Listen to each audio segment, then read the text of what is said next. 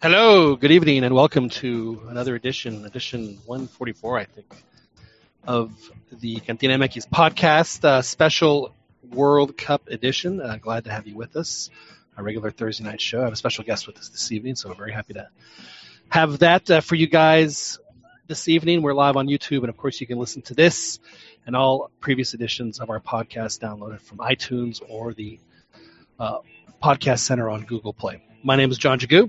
Like I said, happy to have you with us. Uh, the round of 16 is up upon us in uh, Russia 18, the group stage. Sadly, is over. A very bittersweet day for me, at least. Uh, and it, has been fun getting that you know two weeks of outstanding nonstop soccer for six hours a day, and now the the games are less, the games are tighter, the games are not necessarily going to be as uh, a little more nervy, less exciting, less less offensive a lot of penalty kicks, unfortunately, and that's what we have to look forward to for these next two weeks. But it is the World Cup, and we will uh, jump into that. Uh, joining us this evening from California, we have Daniel Preciado. Daniel, how are you, sir? Doing good, John. How's everyone doing? We are doing great. Uh, glad to have you on. Uh, Daniel, you didn't get a chance to, to join us. Uh, to, uh, actually, they're at the very end of our of our of our show yesterday, but uh, you're uh, very quickly you're your prevailing thoughts now that you've had 24 hours to stew? Um, I didn't do much stewing. Um, at the end, um, I was relieved, obviously, that Carrillo did the unexpected. But um, and I was able to, sh- I guess, those five, ten, or fifteen minutes or so that would, that I spent just worrying about how brutal and unfair it would have been to to be eliminated with six points. But luckily, it's not something we have to worry about too much because they're they they're they're on to the through the next round.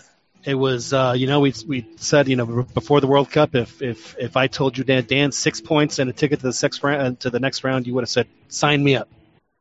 Yeah, yeah. So, so Mexico fans need to keep in mind. Glad to have you with us, Dan. Also joining us uh, from Austin, Texas, the host of the Throw In, the weekly radio show here, heard locally on 104.9 FM, The Horn, Kit McConnico, who I'm assuming, Kit, you're are you are you are, has has the blood pressure dropped at least a little bit after after Argentina dramatically won their match against Nigeria to put them through to the second round. They were celebrating Kit like they had won the World Cup. They were indeed. It was. It, it, it's been. A, it's been a tough. Been a tough start to this World Cup for Argentina. Thankfully, they're through. I don't know if they will progress much further. We'll talk about that France game coming up Saturday morning, but for Argentina, I'm I'm happy that they're through, and I'm I'm not I'm not expecting a whole lot from them. But as far as my blood pressure, it has dropped. I think I lost a few years, and I certainly lost some hair, which I can ill afford to do. Now, when we uh, when we last saw, at least when I last saw you, Kit, I didn't get to see you get, a chance to go over to the uh, to Little Woodrow's on Burnett Road to uh, for the watch. Why is it that you guys have Argentina watch parties, but you don't have Mexico watch parties? What's up? What's up with that, Kit?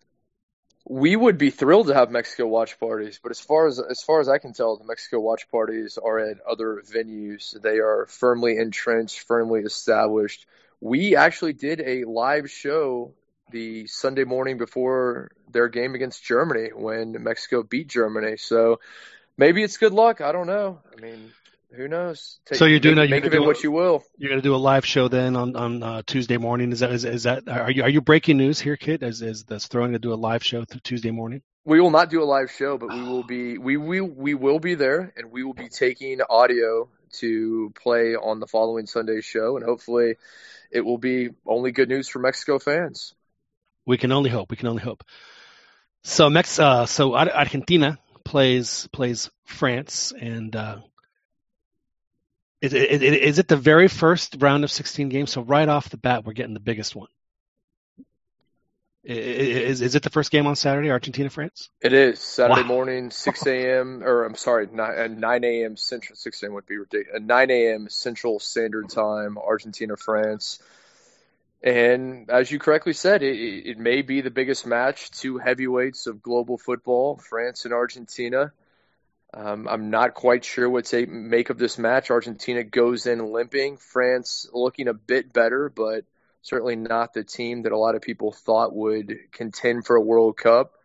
that being said, the slate is wiped clean at this point, all to play for, and I think it basically depends on which side shows up for each country. Borrón y nueva cuenta para todos at this uh, the round of 16. Well, glad to have you with this Kit. Also joining us over in Kyle, Texas.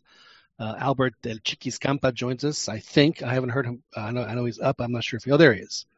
Chiquis, how are you doing, sir? Hey, doing good. I'm actually here in uh, Mesa, Arizona. That is not Kyle, yeah. Texas. Yeah, doing well. Not as optimistic as Dan over there, but uh, But are, are you ever though? I mean, let's let's be honest. Uh, that's but I'm a little more level-headed, I would say. fair enough. Fair enough. yeah, I guess you wouldn't say. Kit, I'm actually going to disagree with you on on the whole Argentina thing, and I'm tell you why. Because I've seen World Cups where teams like in Argentina, you know, barely sneak in, and then they get on a crazy hot run, and they end up going to the finals, sometimes even even, even winning the tournament. And, and and for me, Argentina just making it into the knockouts, I think, relieve them of, of, of a huge amount of pressure. And now I think they can start playing the tournament the way the way that they want to play it. I certainly see your point. To me, the World Cup is so much, and I've made this analogy previously. It's like March Madness. It's who gets hot at the right time. And I don't know that Argentina is necessarily hot right now. They're certainly through the group stage, which is where they needed to be, where everyone expected them to be. I think the pressure is still on them. I think the pressure is on Messi. It's on this team. Will they show up? Will they play the way that we all know they can? Or will that just incredible pressure that we saw in those first two in the first two group stages matches continue to be there? And will they play that very tight style that didn't lead to results? Perhaps, but I mean, uh, uh, to me, the, the these knockouts are, are the the rounds where, in 85% of the cases, if a team wins in 90 minutes, it's going to be either a set piece or individual talent.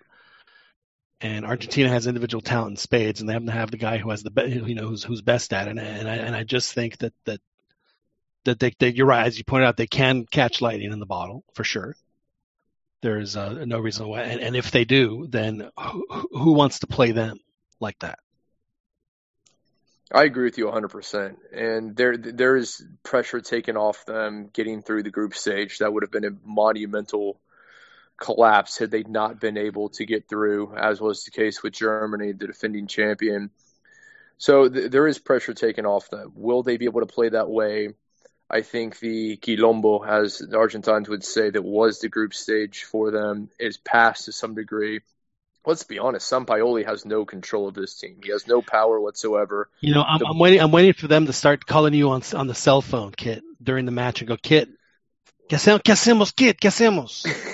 they don't need me. It's it's very obvious that the players are the ones making the decisions at this juncture, and I think they will through, for the remainder of the cup. They're the ones who are Whatever putting this, who are putting the starting eleven out there. They're the ones who are making the changes. Sampaoli is a figurehead, nothing more and as it should be. He he was dreadful with the players he elected to start in those first two group stage matches. He was terrible in the substitutions as well. If this is going to be Messi's World Cup, if this is his legacy, let him run the show completely. I mean, I saw a replay where he was asking Messi, "Should we put Kun in now?" I mean, you could read it. I can't forget what what, what else he said, but but he was asking Kun, you know, should we do Kun? And Messi was like, "Yeah, let's let's let's let, let's put in Kun Agüero." And it was well, uh, it was very telling. Well, it's no surprise. I mean, Messi is the one who everyone defers to. It, it, it, it's interesting because Messi is not the most vocal. It's actually Mascherano who is he is the de facto captain. He is the older statesman. Messi defers to him to some degree because of his history with the national team. And so if there's if there's a pregame speech, if there's something to be said, it's going to be Masche saying it, not Messi. But certainly Messi's the one who's going to go to Mascherano and say, this is who we need to start. If this doesn't work out, come the 65th minute, we need to think about putting him in. If that doesn't work, we need to think about putting him in come the 70th or 75th minute. Mascherano may be the one relaying the messages. It's a very interesting dynamic. I don't know how it will play out, but as you said, if they can catch lightning in a bottle, they certainly they're capable of beating anyone. Not sure how this match will work out. France has talent. They haven't been outstanding. If if if Argentina can go out, and I, I hope you're correct, I, I hope they're playing without the pressure that we saw them under earlier. If they can go out and play freely, I have no doubt that they'll win. No one is expecting them to win. I mean, uh, who who in their right minds right now would would would would would, would bet on them? Which to me says who on earth would bet against them if if if, if that's the you know the, the the how low the expectations have gone for them. I mean, I would just yeah. I mean, I, I, I see the way that Argentina went into this, and I see and I see how Italy did it in '94, and how they did it previously uh, in in '82, where they just in '82 they had to survive Cameroon, the last game of the group stage. They they barely they eked out a 0-0 draw because Cameroon just could not stop missing. Maybe it was one one. I forget what it was, but but they ended up and were it not for for Peru getting shellacked by by Poland five one, I don't think they would have made it through. And then you know they they just as you said, they caught the lightning in the bottle. They beat Argentina, they beat Brazil, they beat Poland, they beat West Germany, he, and and Rossi out of the eight eight goals they scored, he scored six of them. You can't get any more lightning than that. That is that is high quality lightning in the bottle, and and I think Argentina has has a run in him. So when when they were acting like they were cel- that, that they celebrating winning the World Cup by by them making the group stage, I think that that's exactly what's happened here. I think that Argentina is gonna I think they're to do it. I hope you're right, and I, I, don't know that they were necessarily celebrating that they won the World Cup. I, I, think more than anything, from the players and from the fans, from the country, it was it was a massive sense of relief for for a country with the history of soccer that Argentina has. That you have to win a tournament. Remember the last three international tournaments they've been in, the two Copa Americas and the World Cup, they've made the final, lost in the final making the finals not enough for Argentina. Right. For a lot of countries. And, and what were the scores? If you ever remind the folks what the scores were in the in, the knockouts before they, they were all they were all one goal games. Right. Every single one of them. Yeah. And for most countries, you could afterwards and have a bit of space. You look back on it and say, well, we, they played well and they did a good job and they made the final. In Argentina, that that doesn't happen. That doesn't cut it. No one is giving you a pat on the back for making and losing a final. You have to win it. Nothing else will suffice. So that uh, brings me to another point that I wanted to ask all y'all. This uh, this question was uh, the group stage in maybe starting with South Africa, but definitely more more in Brazil. It, it was very obvious that, that, that the group stage was becoming a, a much more competitive than I think uh, some of these bigger countries were, were were used to them being, and I've always thought that that the Germanys and the Brazils and the Argentinas and the Italys and you know lately France and Spain, occasionally England, use the group stage as a way to kind of you know tune it up before they start playing the real tournament, which is the knockouts. And that is no longer the case. They now they they have to expend as much energy as a team like Mexico or a team like Colombia uh, you know, uh, teams like Denmark, Croatia, to have to, you know, they have to have to win.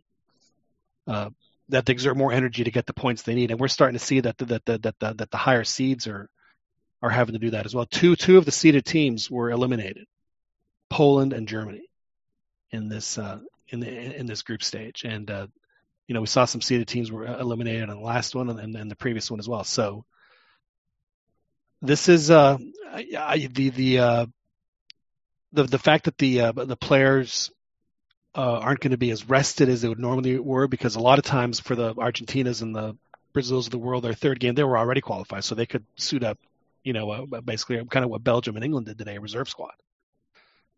So that's going to be a very interesting uh, component to see how how the, the, the the bigger teams moving forward in the World Cups, where it does become more competitive, have to deal with that, and and I think that that's why there, there might be still some uh, some chances for a few surprises in the uh, in, in the knockouts because teams aren't going to be as rested as they might normally be in a World Cup.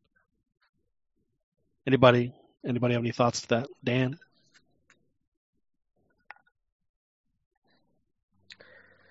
Yeah, I mean, obviously all those factors go against Mexico, so I'm, I'm hoping uh, fresh legs aren't that important. Um, kind of a shame, you know, hindsight. Had they known that they were going to lose, they they could have just. Uh... Yeah, but Brazil, uh, I mean, they had to field their full squad on that third team too. I mean, you know, that Serbia game wasn't. Well, as far as Wasn't a cakewalk. Argentina goes, um, I mean, I could understand if you're if you're a fan um, of the team and you're connected to the team that that you're naturally going to be a little bit more pessimistic because I think that's all just fans are. We we're we're so invested and worried that we tend to just focus and dwell on on, on the on the horrible scenarios that could that could play out. So, but yeah, when you start thinking about how how these games are played at this point, it's usually won by, like you said, individual talent, and um, Argentina's automatically going to be someone that no one wants to want, no one wants to face. Um, I think as neutrals, we're lucky that we get to see France and, and Argentina uh, like this kind of matchup so soon.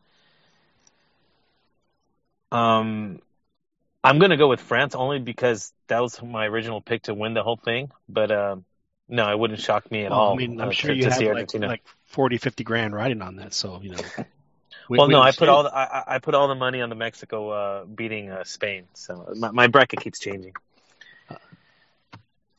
Kit, uh, how much of the fact that Argentina had to really sweat during the group stage is is, is that going to affect them at all, or do you think that, that, that, like this has has united them as a team and they're and they're united more than ever? I don't think it's affected them physically. I think it, as you said, I think it's united them. I think it's had a positive effect. These are professional athletes. They've gone through a rigorous season. They've had a bit of a break. I don't see fatigue being an issue at this juncture of the tournament. They are playing together for the first time. They certainly weren't earlier on. It's still Messi's team. They have to figure out a way to get more involved to where they're not as deferential to him, to where he's not the only player out there. But getting this victory, seeing the way they all celebrated when they got the win, when they were able to advance, really proves to me that they are united. They are playing together. They're playing for one another. It's it, it's it's been an amazing World Cup. This is a group stage. I cannot remember a group stage that has been this exciting. And as you correctly said, the group stage previously was kind of a tune-up. It was the big guns getting ready for the round of 16, getting ready for the quarterfinals, the semis. That's not the case anymore. You have countries like the Netherlands, like Italy, Ghana, who didn't even make the World Cup, Germany getting knocked out in the group stage, Argentina getting through by the skin of their teeth. You cannot afford to, to, to look ahead for any match. And it made for incredible matches in the group stage. I think uh, what this group stage in this World Cup has done, at least for as a Mexico fan, is helped me appreciate more what Mexico's been able to do. Uh, As far as qualifying consistently out of the group stage, um, watching Neymar cry after them winning game two of their group match, um, seeing just how dejected uh, Messi was after after their their horrible loss, and then the the relief that that that they had uh, uh, after the game three. This is not easy. Getting qualifying out of the group stage. I mean, no matter how you initially look at these groups, they're all. I think at this point, even the worst teams, at the very least, know how to defend, and it makes for for really tight games. I, like I said, I, I I'm I'm I'm I'm really impressed now, a lot more so than, than I ever was before. I'm gonna feel. I, I like Mexico's chances now. As far as um, um, some of these other teams like Argentina, I, I kind of agree with Kit though. I mean, uh, the, the they they seem to be a lot better, um, a lot closer to clicking in that last game. But I think it's maybe just the urgency of the moment. Maybe uh, you know the, the the the top players make things happen. And uh, I don't know about you, but I I kind of wasn't surprised for them to pull it out at the end like they did. Yeah, I wasn't surprised either at uh, the. Uh, I was having just flashbacks of Maxi the whole time, just thinking, like, they're gonna win, they're gonna win. well, the thing that I've always found interesting about Argentina, I think more so than Brazil, uh, and, and more so than just about any other country, is that uh, when it comes to national sides, is they are and always have been the most patient team uh, on the planet. That they they will happily, you know, you know, and not like tiki taka stuff, but just but just possess the ball, you know, w- with the defenders and the midfielders, and, and do that for ten minutes if they need to, before b- b- before they they they find that little crease, and that's why I think they have a really good chance because you know because you have to have that because it's you know teams are going to be very very defensive and and um, you know as long as they're sound defensively as well it just it just you know the, the, they know that they're going to probably have about three or four really good chances and I just like their chances because I think that they have the best offensive talent on the planet and if they and if they can get it going then I know the defense is going to be there.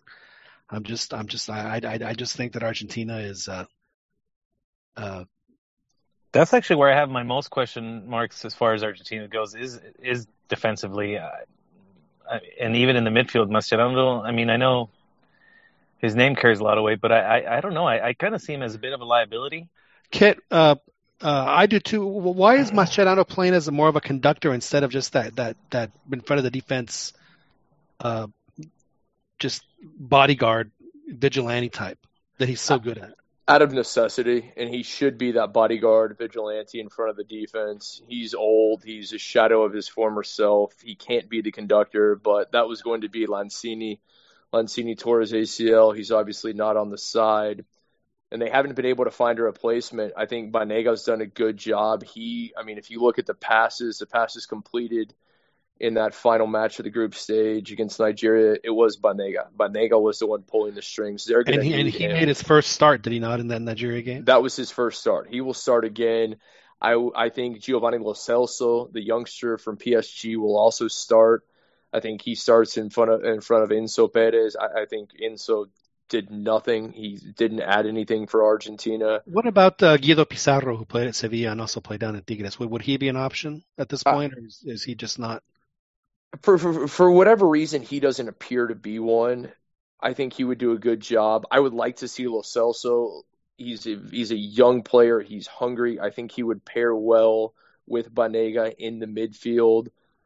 For, from what I've heard and what I've read, that they will start together. I know I, I know Ever will start without a shadow of a doubt. Who they pair with him will be will be interesting. But from what I've heard so far, I think it's going to be a Gio Lo Celso. For Argentina, having watched all these games with Argentine fans and Argentine expats, the one thing that they have all said to me is it would not be Argentina unless they made their fans suffer. And there's some truth to that. And having watched this team for a few years now and having been a fan of them, they are patient. But with that, it, it, it's hard on the fans. It, it's it's difficult. They they don't do anything the easy way.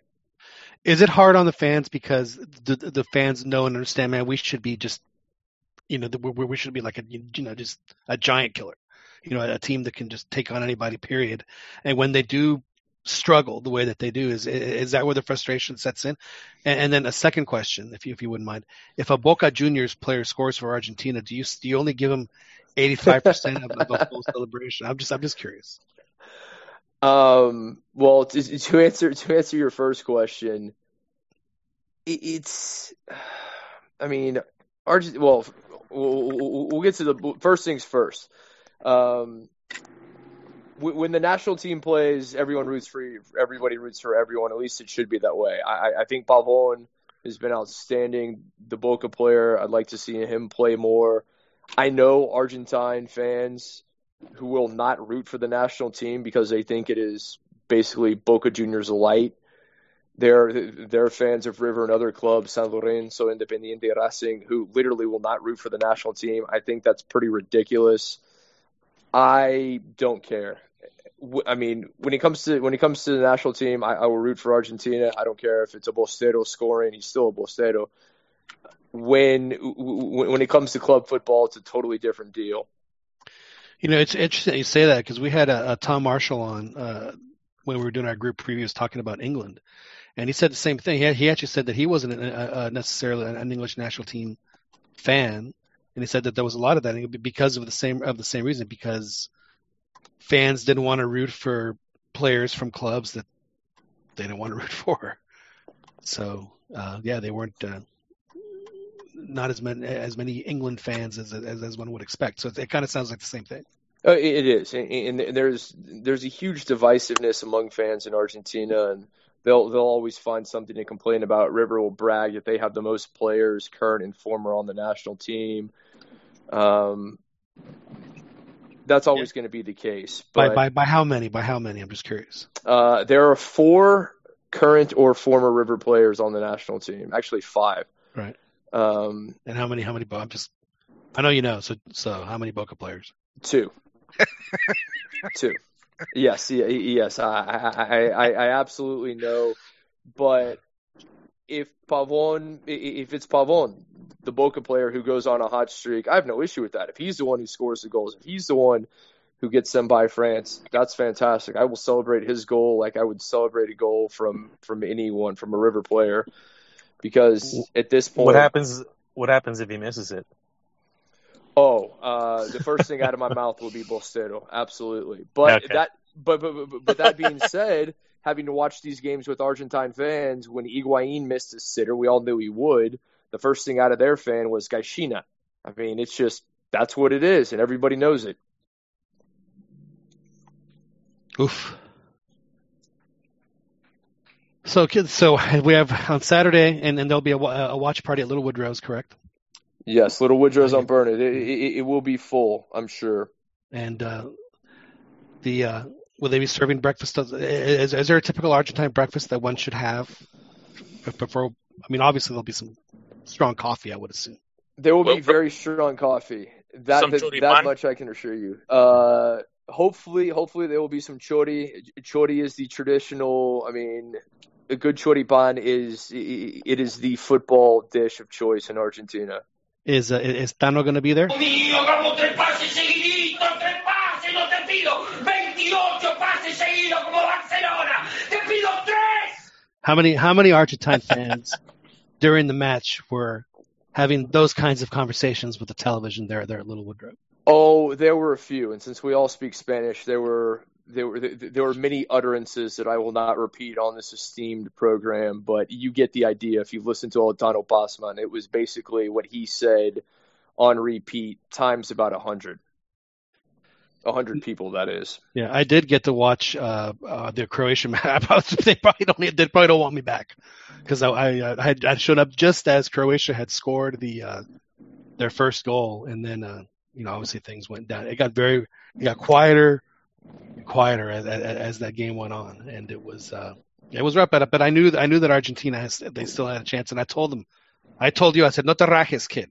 So it was a you know they were able to uh, they were able to pull through. John, that's exactly what you told me. I was I, I was skeptical, but you you were correct, and I hope you are in your prediction against France. Well, I mean, I have Argentina winning the whole thing, so it's uh, th- th- th- this for, for for me and my pick is the best thing that could happen to Argentina, is to is to survive the group stage, and now they can play with like like with nothing to lose because no one's expecting squat from them, and I can't think of a more dangerous team on the planet to have that that kind of intangible going into a, a knockout tournament. Those are good points. I hope you're correct. As as a few people have said, when when you're a fan of a team, you will always be pessimistic. That being said, I'm I'm I'm a fan of Mexico. I I hope they do well. I've always been a fan of the Mexican national team, and I think they have a real shot against against Brazil. What what what, what do you think Mexico absolutely has to do in order to get uh, to get the result against Brazil and advance to the quarterfinals? I think they need to play the way they played against Germany. They need to play confidently. They need to go out there. They need to believe they can beat Brazil from the very beginning. And if they do that, I think they'll be just fine. If they go out there and they're nervous and they're sitting here and they're playing tight, oh, this is Brazil. This is a five time world champion. Let's be honest, a lot of people lose to Brazil. They see that strip, they see those five stars on top of the badge. If Mexico goes out there, if their players are screaming the national anthem, if Chicharito, I mean, if he's looking at those guys, you can tell when they're ready to go. If that's the case, I think they'll be just fine.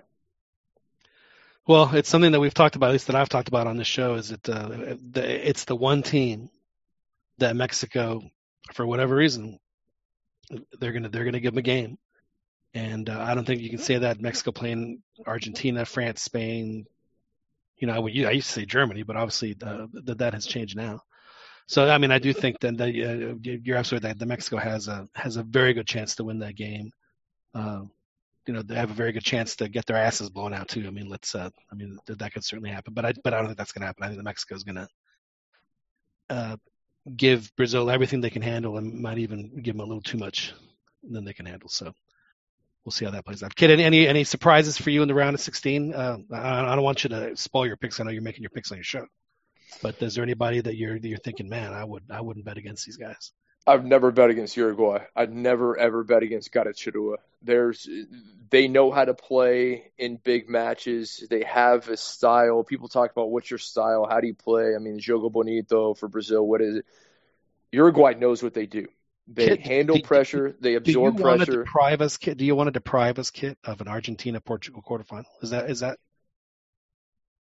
I'm an American. I root for teams from the Americas, from Tierra del Fuego to the North Pole. I have no. I'm, I'm not a European. I'm not African. I'm not Asian. I root for teams from the Americas. so? I you want to mean, see Clásico el Plata? Exactly. That's it. And people ask me what teams I root for. I root for teams from the Americas, North, You know- South, and Central. It's it's funny you mentioned that because that, that that is probably the one team that could that could derail Argentina's.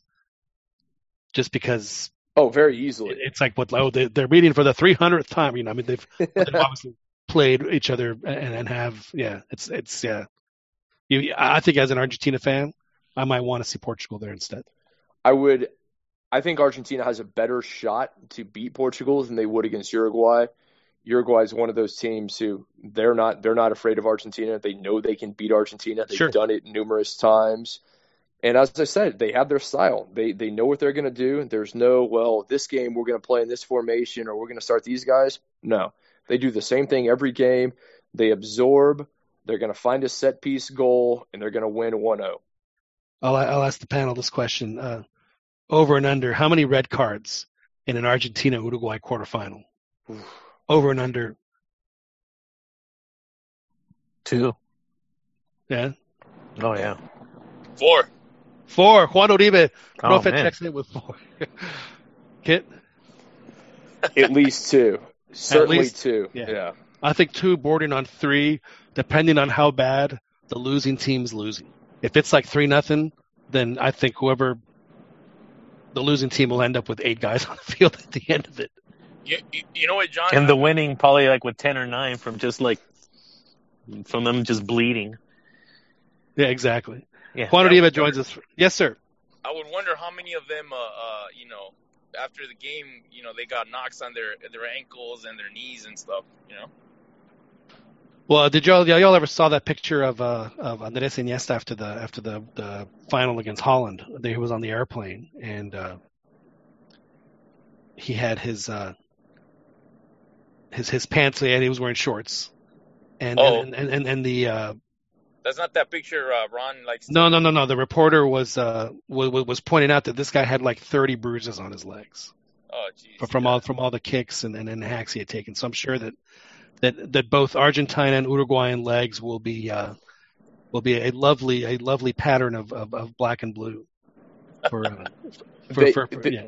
They would destroy each other, and then afterwards, Go go have a few beers. They would probably get together and have some mate and a few beers, certainly some Fernet and Coke. But that's just that's the relationship they have, and i i- it's interesting. I mean, Uruguay always has been Argentina's little brother, so to speak. They they don't like it. They're out to prove themselves, and rightfully so.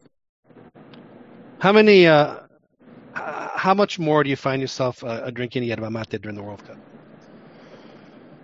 I drink at least a cup of it a day. Um, I'll have some coffee for breakfast. I'll have some before the second game. And as you so correctly said in the intro, the group stage is fantastic because you, you get three games a day.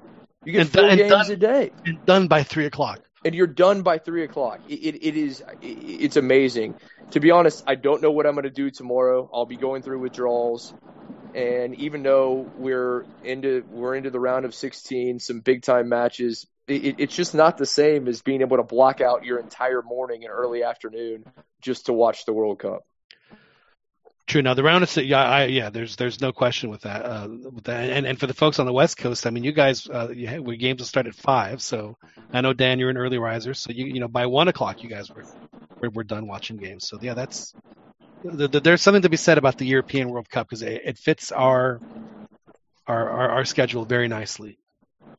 Uh, as far as uh, game times, it's the ones over in uh, in Japan and Australia. Those are the ones that are going to wreck us.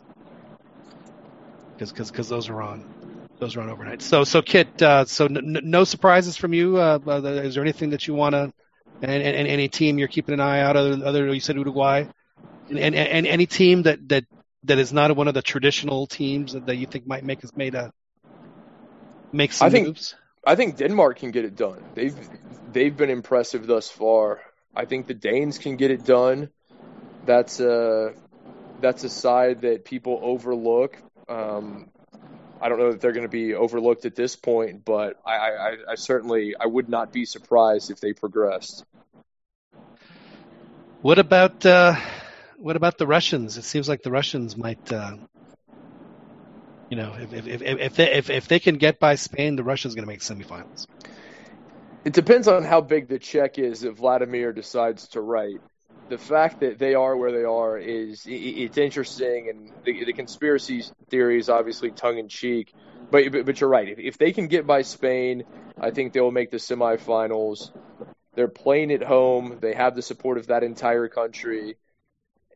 And I, I'm quite frankly, I'm surprised they're playing as well as they are because there has to be a massive fear factor on that team. If they don't succeed, what is going to happen to them? Well, I think they did get exposed a little bit by uh, by Uruguay, but uh, you know that was a game that again that really didn't. I mean, they're not even qualified, so it really didn't matter to, to them who were they going to play. So, you know, whether it's you know Spain or Port, you know, pick your poison. You know, take take our chances with with uh, with with with one or the other. Anybody else? Uh, Dan, are there any, any teams that like, oh, you know, you got to look out for Japan. Watch out for the Japanese. And anybody uh, Besides Mexico, besides Mexico? Hey, John, I, I think you really have to. Uh, I, I think Sweden is gonna make a, a deep run, at least get to semifinals. So you think it'll be Sweden that makes the semis?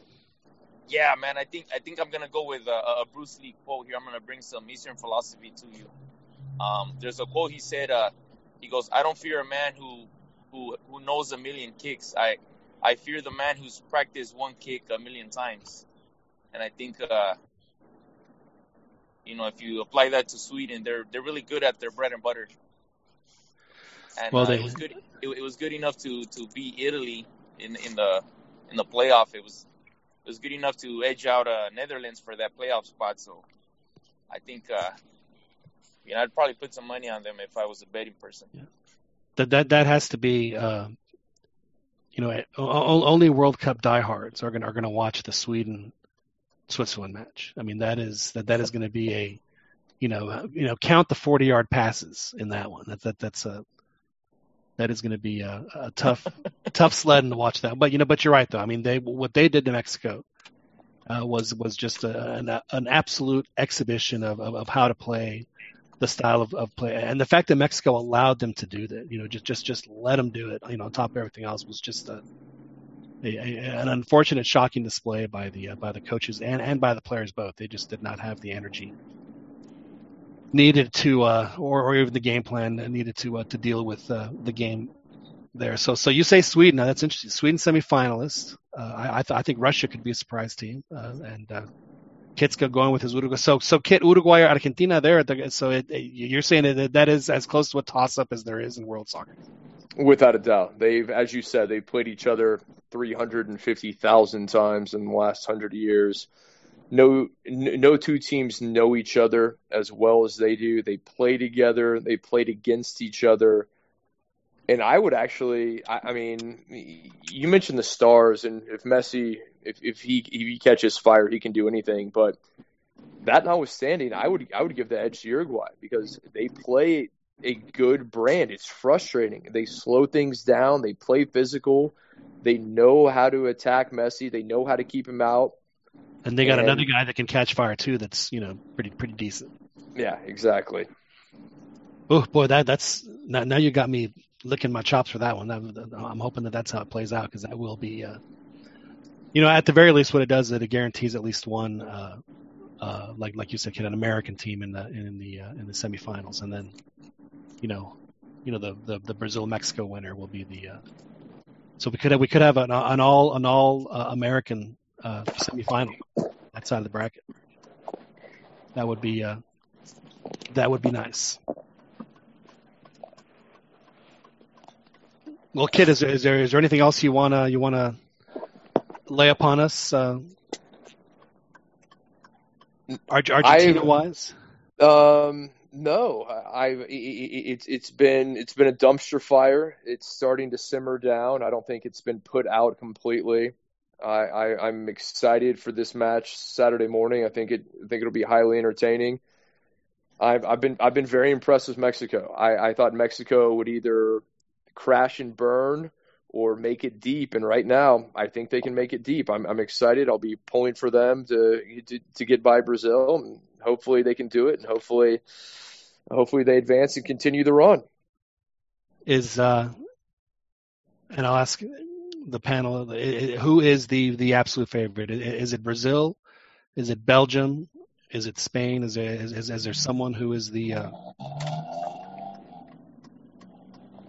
the absolute prohibitive favorite right now? You know, based on how they've played in the tournament. I would say Spain. Spain because um, Costa looks like he's on form, and I mean when that dude is on, man, he's he's just a beast. He's a bully. Um, I I'm a fan of his. I think going forward, they're they're looking pretty capable of damage of causing just all kinds of damage to anybody. So I, I, I would think they're the they're the favorites at this point. Um, but all of them, all teams, every single one of them has looked vulnerable defensively. So I don't think there's a I don't think there's a single uh, result that could that could that could, that'll really shock me at this point. If anybody wins, you know, you know what? I think Brazil is the only one defensively. I think they've conceded one goal um, that is correct. Actually, they've conceded. Uh, you're right. Just the one goal. And it was it was off a corner piece. So I I, I think uh, in the qualifiers, I think they, they had like a, a half a goal, less than half a goal average. Uh, so those guys, uh, you know, um, they they. But, but that is not to say that they that they can't be. Uh, I mean, oh, Serbia had a, had a a very decent amount of chances, and so did Costa Rica, and so did Switzerland. So, you know, the fact that they didn't get scored on and Spain ended up on the the the, the, the easier you know side of the bracket. I think as far as matchups uh, and, and, national teams with less of a pedigree. Right. If they get by uh, Russia, then they'll have uh, the winner of Denmark, Croatia, and then and then the bottom half of that bracket. I mean, it is. Uh, I mean, it is. Uh, it's Sweden. Colombia, I mean, England has to be. Oh my God! You know, we we have might have a chance to make the freaking final. I mean, oh yeah, England fans have got to be just just just absolutely beside themselves. You know, if they because Colombia is probably their toughest game. If they can get by that, then you know they have a really good chance to make. Yeah, it's going to be interesting to see how it all plays out because, uh, you know, I, you know, there, there's still. I mean, as as pointed out by all, there really isn't a clear cut fair. At least not in this. You know, we'll see how how it plays. Not in this particular. Not in this particular round. So we'll see how that uh, how that works out. Well, Kit, listen, I really appreciate you uh, hopping on and, join, joining us uh, uh today. I know that uh, you probably wanted needed to to vent a little bit and let out some of your some of your some of your frustrations. Now, I, I know for I know for I know for me at least that we and uh, maybe for for some of the other folks when when when Cruz scored that goal uh, Saturday, I was in the pool. I was just I just ruined the rest of the afternoon until Mark Geiger came out and pointed at the at the at the, at the center circle that it was a goal. I, I had this like just ridiculous amount of anxiety. So were you, were you the same way the minute uh, the minute after that Croatia loss? Were you just were you just angst ridden for for four or five days or however long it was? It was difficult. It, it was very difficult. It was. It's. I mean, I, I I fully expected Argentina to not make it through the group stage a lot of you said that you thought that they would figure out a way against Nigeria. I did not, especially when Nigeria equalized. I thought that was going to be it. I didn't think they had the fortitude to get through, but came from an unexpected source. So thanks to Rojo, they got through, and everyone can breathe a sigh of relief at least until Saturday morning when uh, got to they have to lace them back up and see what they can do against France. Hopefully, the run continues. So it, it, sounds like the what folks will get to see on display at, at Little Woodrow's if they go and watch this uh, watch party on Saturday morning uh, on Burnett Road is uh, the there's like the five stages of grief, but then there's the ten stages of watching an Argentina match with Argentines because because there's a whole massive amount of, uh, of, of of emotions that the uh, that the fans go through. So that sounds like it should be a very very exciting. I, I think I think you're going to be in a good mood uh, in a good mood Saturday afternoon. I, I, I do think so. I think Argentina is going to pull it out. Well, I hope you're right. And John, thank you again for having me on. It's always a pleasure. Kit McConnico, thank you very much. We appreciate it. Thanks for joining us here on the Cantina MX podcast. We will uh, we will talk to you again, sir. Thank you very much. Thanks, guys. Take care. Kit McConnico joining us here in the Cantina MX podcast to uh, discuss uh, some Argentina. I knew that he needed to to to to, to get some, uh, as we all do from time to time, to, to you know get some things off your chest, and and uh, hopefully uh, Kit was able to uh, you know peel some layers off off the onion there, and hopefully he feels a little better. So we're very happy to have him join us. Boys, it's uh, it's, it's been 24 hours late. I know we had our, our show immediately after the uh, the what we had witnessed with the Sweden match, but um, you know, what, it, it, it's done. Mexico uh, did what they had to do. They got there in the in the knockouts.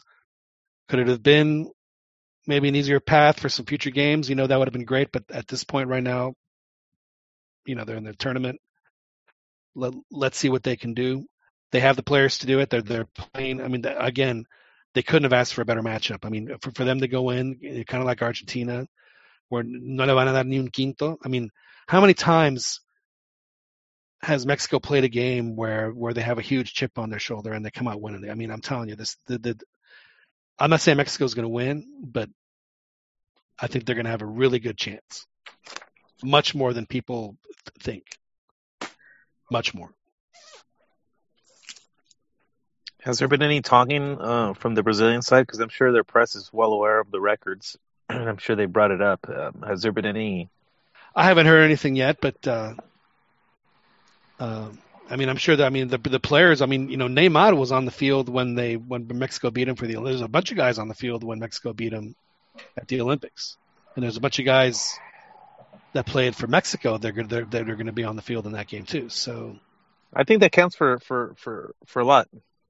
I, I know it's a different um, different stage. It's not nearly as big, but I think that memory um, can help for sure. Well, I mean, look at a guy like uh, like like you know the, the Hector Moreno. I know he's not going to play, but that generation, they beat Brazil. Who did they beat to win the World Cup? The U17. They beat Brazil. That same generation, who did they beat to win the uh, the gold medal? They beat Brazil. You know, t- beating Brazil to them is is is not the massive challenge. Again, and I'm not disrespecting Brazil, but but it, it, it is a game that they're that they're very accustomed to playing. You, you, you know what too? Um, uh, even though the Olympics maybe it was a not as big a stage as the World Cup, that was you know, uh, man, I forgot the manager's name. I, I had the, anyways. Uh, my point was that was their first. That was the A team in the Olympics. That was gonna be their their starting. Uh, yeah, they, they were using that to as a tune-up for the for the World Cup. That was their World Cup tune-up team.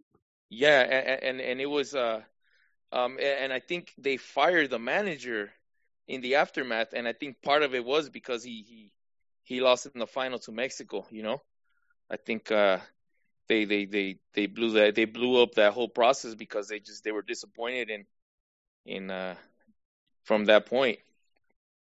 You know, I mean, I thought, you know, and, and Big Phil even said it in the last World Cup. He said he said for whatever reason Mexico's been a, you know, he calls them a a a, a, a little a little a little rock in the shoe. You know, they just they've always bugged us. It's just you know, Mex- Mexico's Brazil has beaten Mexico, yes, but Mexico's beaten Brazil too, and there are not many teams in the world that can say that. Well, Norway, us in Norway, Mexico and Norway. Now, I, there was there was a stat that I was that I was I was keeping with me that I didn't want to say because I didn't want to jinx anything, and I almost it almost came to be. But Oh, beating Germany, you know, in, in the group stage is, is almost always uh, the kiss of death for for a team. Fuck. Yeah, in, in the group stage.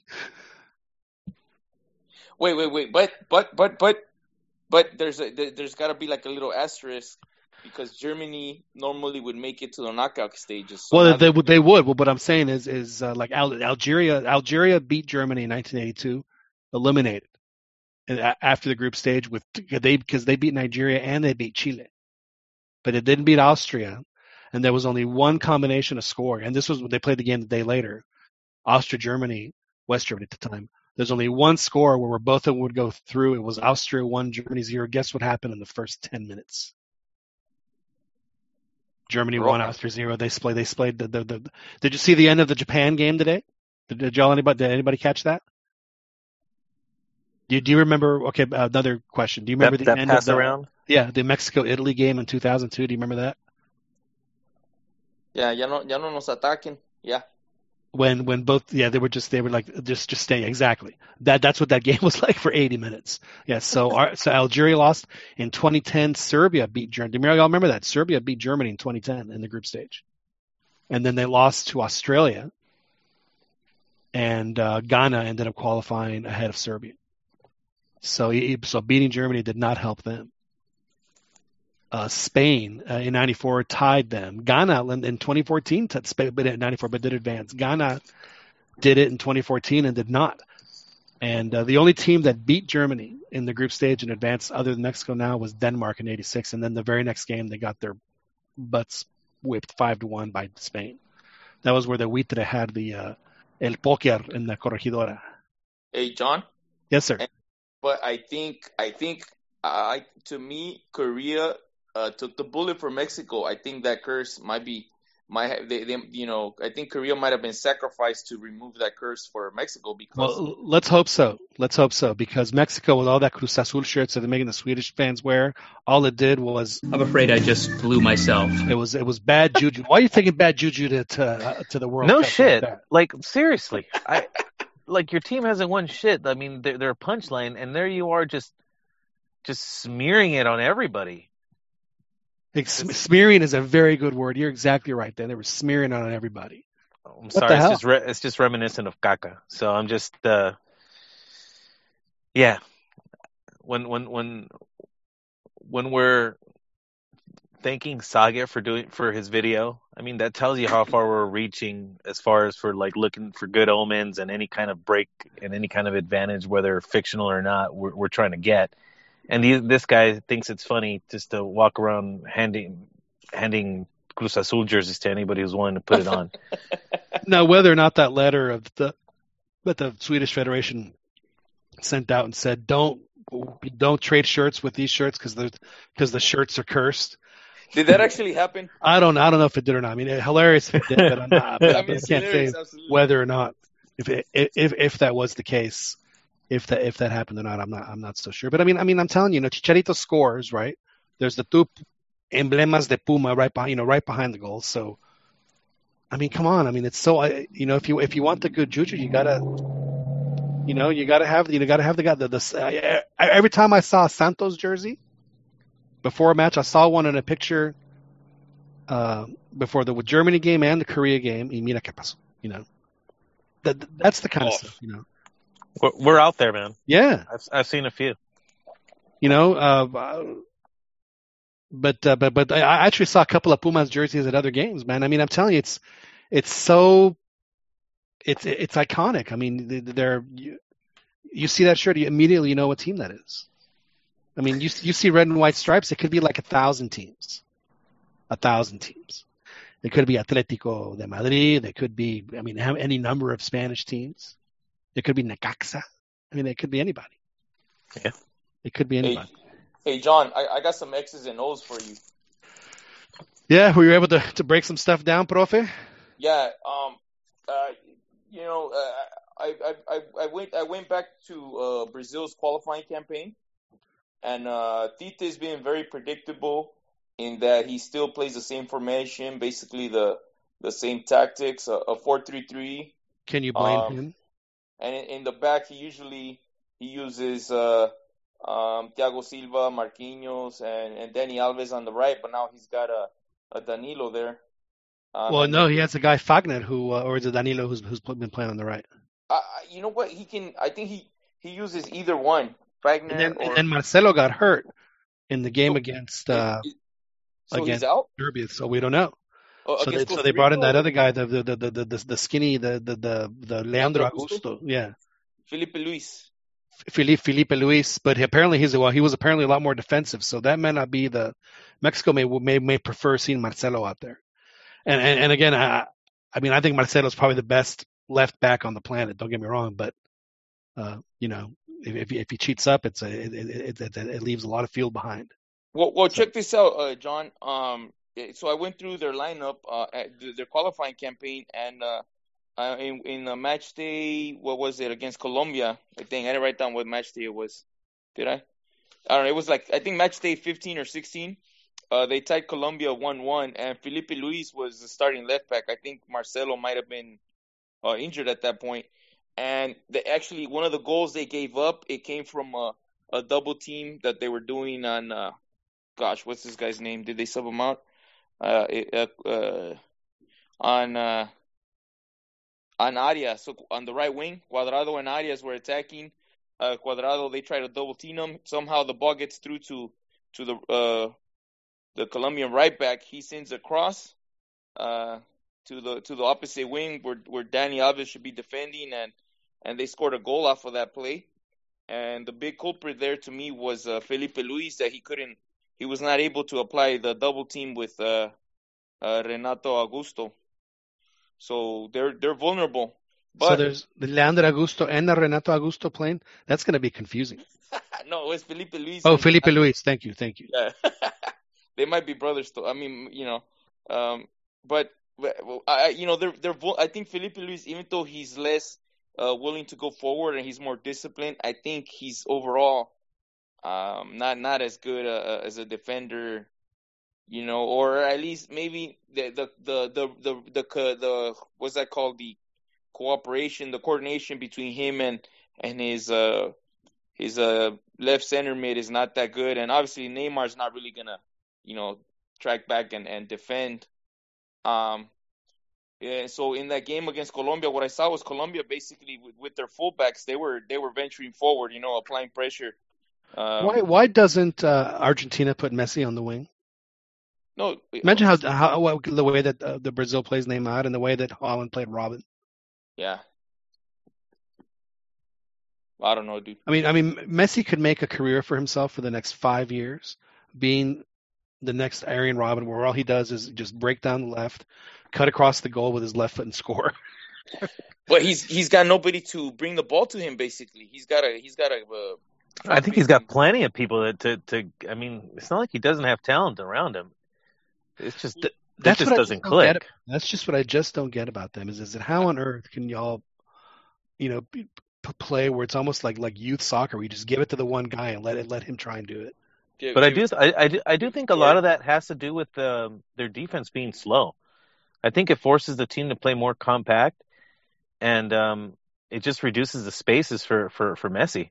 I think if they were if, if, if they were younger and quicker and, and, and able to play with more space between the lines, I, I think I think he'd be more effective. Um, as far as playing him on um, isolating him more, just having him one play one position. I kind of agree with you just because it'll it'll force everybody else to just play normal. And if uh, the play kind of like I don't know, I could see I could see like a lot of scenarios where you know you force the play on the left and then just you switch it over where he hopefully he's got more room to to do damage, either Yeah. find a find a shot or, or pick a pass. Um, it, it's it's a head scratcher. It's been a head scratcher. I don't think anybody, but but at the end of the day, like you know they're, they're gonna play awful like they have, and and they're gonna eke out wins, and they're probably gonna make it close. The- I mean, if they can get through this first hurdle, um, I mean, they can go as far. No, I'm talking about um, Argentina. oh, I mean, Mexico. I mean, they're. I mean, I always think they're going to win. I, I I I always kind of tend to look for reasons. It's not just um blind. There's lots of reasons why why why Mexico could win. They got history on their side and they have talent. Um, I- think uh, if if they're focused and if they're precise with their passing, um, I, I I think they'll win. the the one reason I honestly think too is that I don't have faith in a in a, in a team that's led by Neymar. I I know he's not the only guy on the team. There's other players uh, that that that can do uh, that can do the job. They're not just dependent on him, but he is their leader, and um, I I can't see I can't see him being him him camp like being captain to the champion of the world. I just I have trouble seeing him being able to do that. I think he'll implode. You think he's Well- uh, too petulant? Like No, I, I just think that if if maybe. uh, he's soft, I think he's Yeah. soft ultimately, and I think uh, if if you can get um g- physically irk him, you can completely get him out of the game, and I I, I think that uh, Is is it too late to, to convocar Severo Meza? I was gonna say Chaton. Um, well, you, you know what? Uh, well, John, you didn't let, let me finish my X's and O's. You, Oh, I'm sorry. I'm sorry. I'm sorry. But but but anyways, so I think Mexico comes out in a four-three-three. Uh, the front three is Chucky left, uh, Cheech center forward, Vela on the right. Um, and since Marcelo is not there, I think I think Vela versus uh matching up with your Leandro Augusto, that's a good matchup. Uh, JDS, uh, HH and Guardado in midfield, and then the back line, you know, only Ayala comes in for Moreno. So you have Gallardo, Salcedo, Ayala, and I think Layun goes into uh, right back to uh, Mark uh, Neymar. You don't think uh, you don't think Edson Edson plays anymore? No, because in the in the in the in the aftermath of, of the Sweden game, uh, JCO basically said, "Hey, you know what? Um, the tactics they were wrong. It's my fault. It's and he made mistakes. Uh, that's my fault because he's young. He's he's he's a he's a debutant, and uh, you know I I I kind of threw him out there to the wolves, and I didn't give. I, you know I, I I so I think he might he he's gonna. I think he might bench Machin, even though he to me he he's he played fantastic. He showed up. he's got to play, dude. Yeah, well, unless, yeah, unless I, I don't blame play I don't blame Machin for anything that happened to him yesterday, man. He was he was he was he was exposed by his coach is what happened to him yesterday. That had nothing to do with Machin. I, I think yeah. you know. I, I think they should have gone with that same back line that they did against uh, Germany. It, that it worked. It worked great. I don't see why you, you'd want to tinker with that when you don't have to. I, I, I, I mean, now it's impossible. But I mean, um, I think they, they should have gone with uh with the same exact lineup uh, with uh um why am I forgetting his name? Ayala. Uh, not a uh, well Yala too, but uh, Moreno, Salcedo, and over on the left, um Gallardo, Gallardo. Gallardo. Sorry, yes. El Puma Rayado. Um, I, I thought that back line was, was strong, and then having uh, Layun play in the midfield.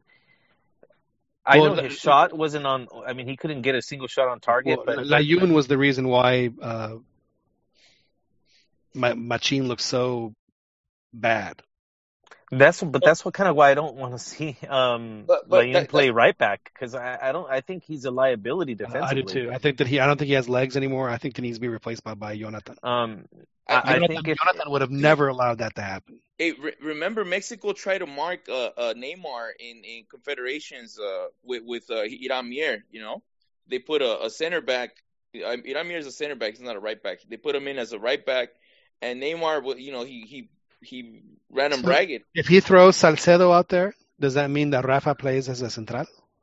No, I I think he's gonna go with Ayala. eh, eh, And I know that, but I mean, it's but there there Well, are so no other why not- centrales why other than try- Ayala and Rafa. why not they're Edson? gonna play Nah, centrales. Rafa's done. I I, But I think why not? Why not play- play Edson there? He's he he could play center That's a- back also, Oh, uh, I along don't with. think he will though.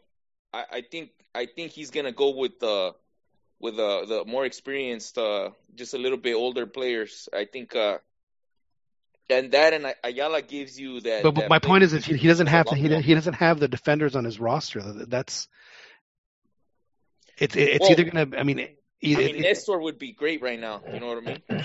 well, I understand that, but what I'm saying is, I mean, then, or you know, he got rid of Alanis, he got rid of he got rid of Molina. Molina, should, Well, The- the- the Alanis was fact that- done.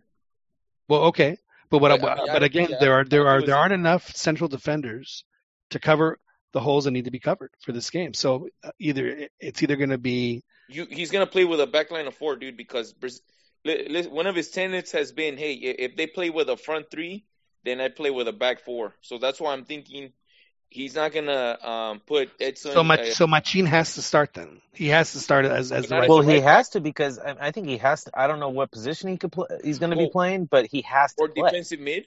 Is he, is he gonna put him in as defensive mid instead of Jonathan? You know, I, I would put I would put Machin in as as as as as as as no position other than just man mark Neymar wherever he goes, you go. I, I, don't, Punto y I, aparte. I think Layun Layun is gonna be your guy there, dude. And I think uh, and I think Layun is gonna exploit.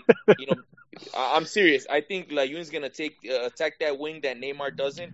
Oh, um, and I forgot to tell you guys. Uh, so when um, when Colombia played these guys, or no, actually Chile. Chile lost this game, but when they when they played uh, Brazil in the last match, they, they ended up losing 3-0. But um, when the fullback would attack, you know, one of the seven minutes would come in and uh, and cover that space. So that could be uh, Jonathan Dos Santos there covering uh, um, Layun's runs down the line. Uh, but I don't know if that's a winning combination because Brazil doesn't concede I, I, I just, very much. I personally think they, they should try to, they should go for um, defending set pieces. I, I- I think that he, I think he was right um, all along as far as like emphasizing how important um, winning set pieces is. I think as long as they play conservative and don't um, get too cute, if if the opportunity is to hold on to possession, then go ahead and do it. But if it's not, launch the ball, stay organized. Brazil's not going to have an easy time breaking down Mexico in just a regular uh, run of play. And if they do get through, I feel confident that Ochoa is going to be able to stop most of what whatever gets through. And if and if that's the case, then you have to defend the, those corners, and you and you have to maybe take your chances on those corners and on the free kicks. So I, I, hope that he just lines up a bunch of players, and, and just when it when it comes to having the ball, don't insist on, on keeping possession or or attempting dangerous passes in, in, in the middle of, in the middle of the, uh, of the field. Right. Which which is what what what has killed them. It has been the Achilles heel in the in the Osorio era, and it was what caused goal number one and goal number two in the Sweden game.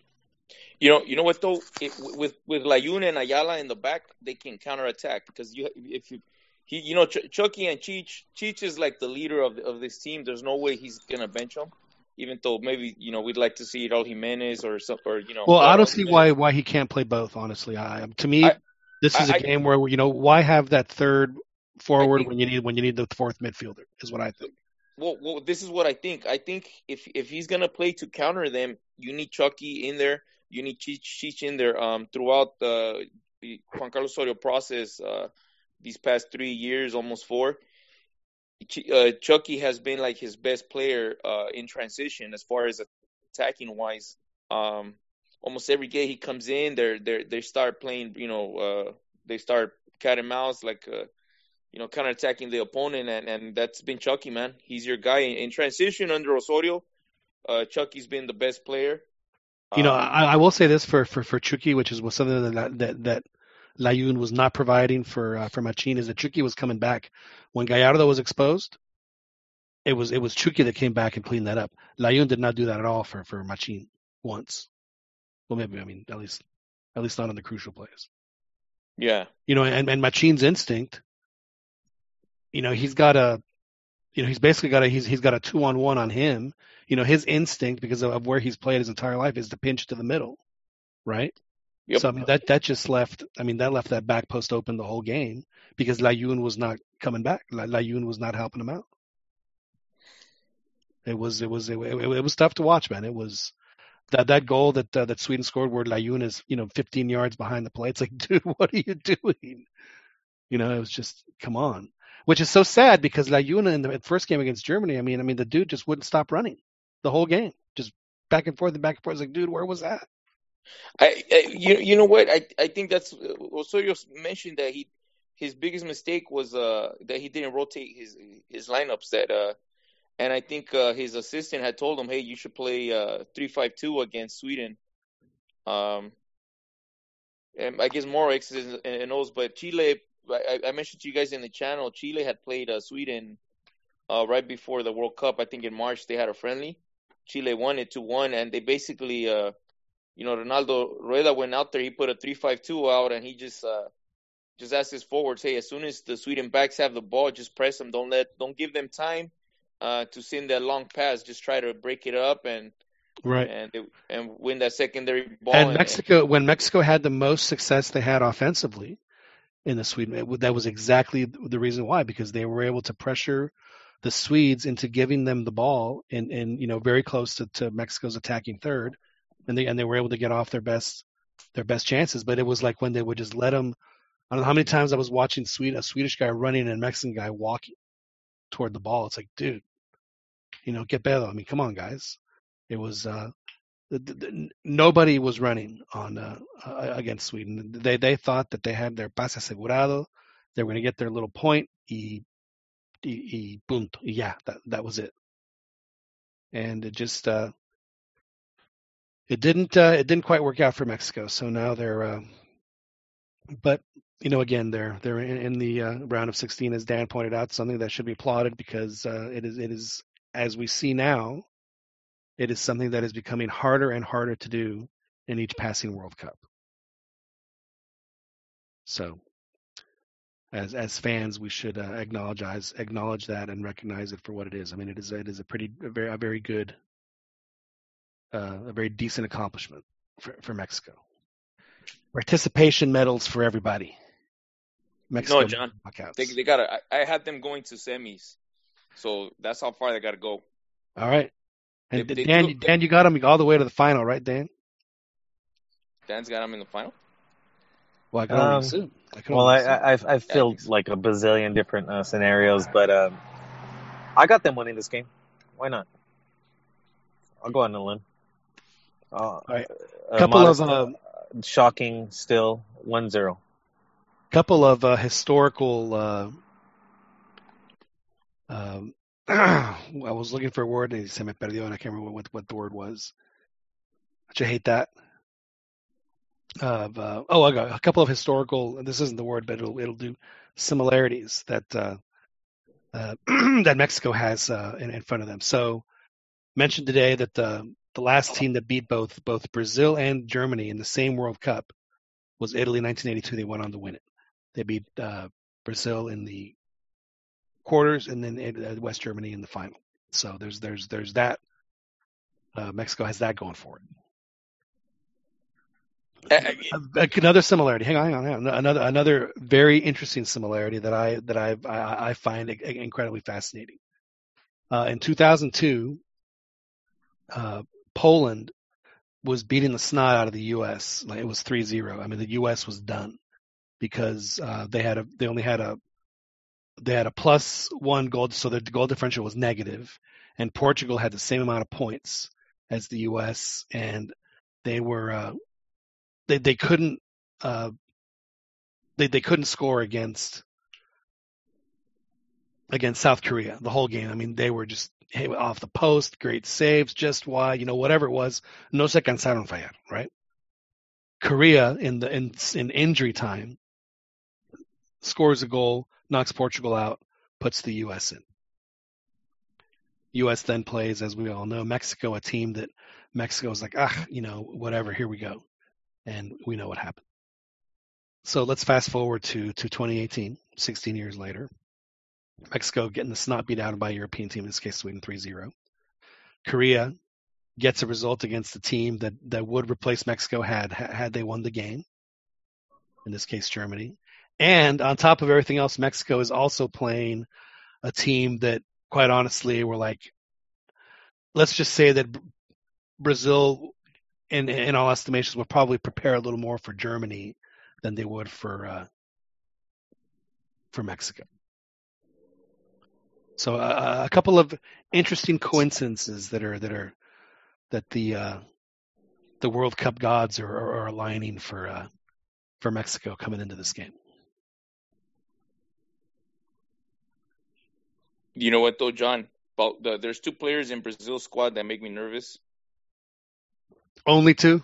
I, I mean, it, you know, it's a great team. They they have a they had a they have a really good defense. Their the goalie, you know, I I think he's he's pretty decent. He's definitely, you know, a, ball, a ball playing goalie in the Jorge Campos mold. But yeah, man, there's two players that to me it's like if those two are on the field, that means they're gonna play cat and mouse. They're gonna counterattack Mexico, and it's gonna be a transitional game, lots of speed, and and that makes me nervous. To me, I think that's Who, who know- are those players? Who are those players that you're nervous about? uh, one is Firmino, the the Liverpool striker. Um, Right. You know, he's he didn't start freak- though.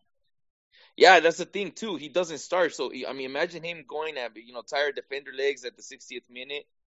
Um, and, the other guy is Paulinho, man. I mean, he's like those those two players to me. They're like they're the modern uh, mold of player. They're not.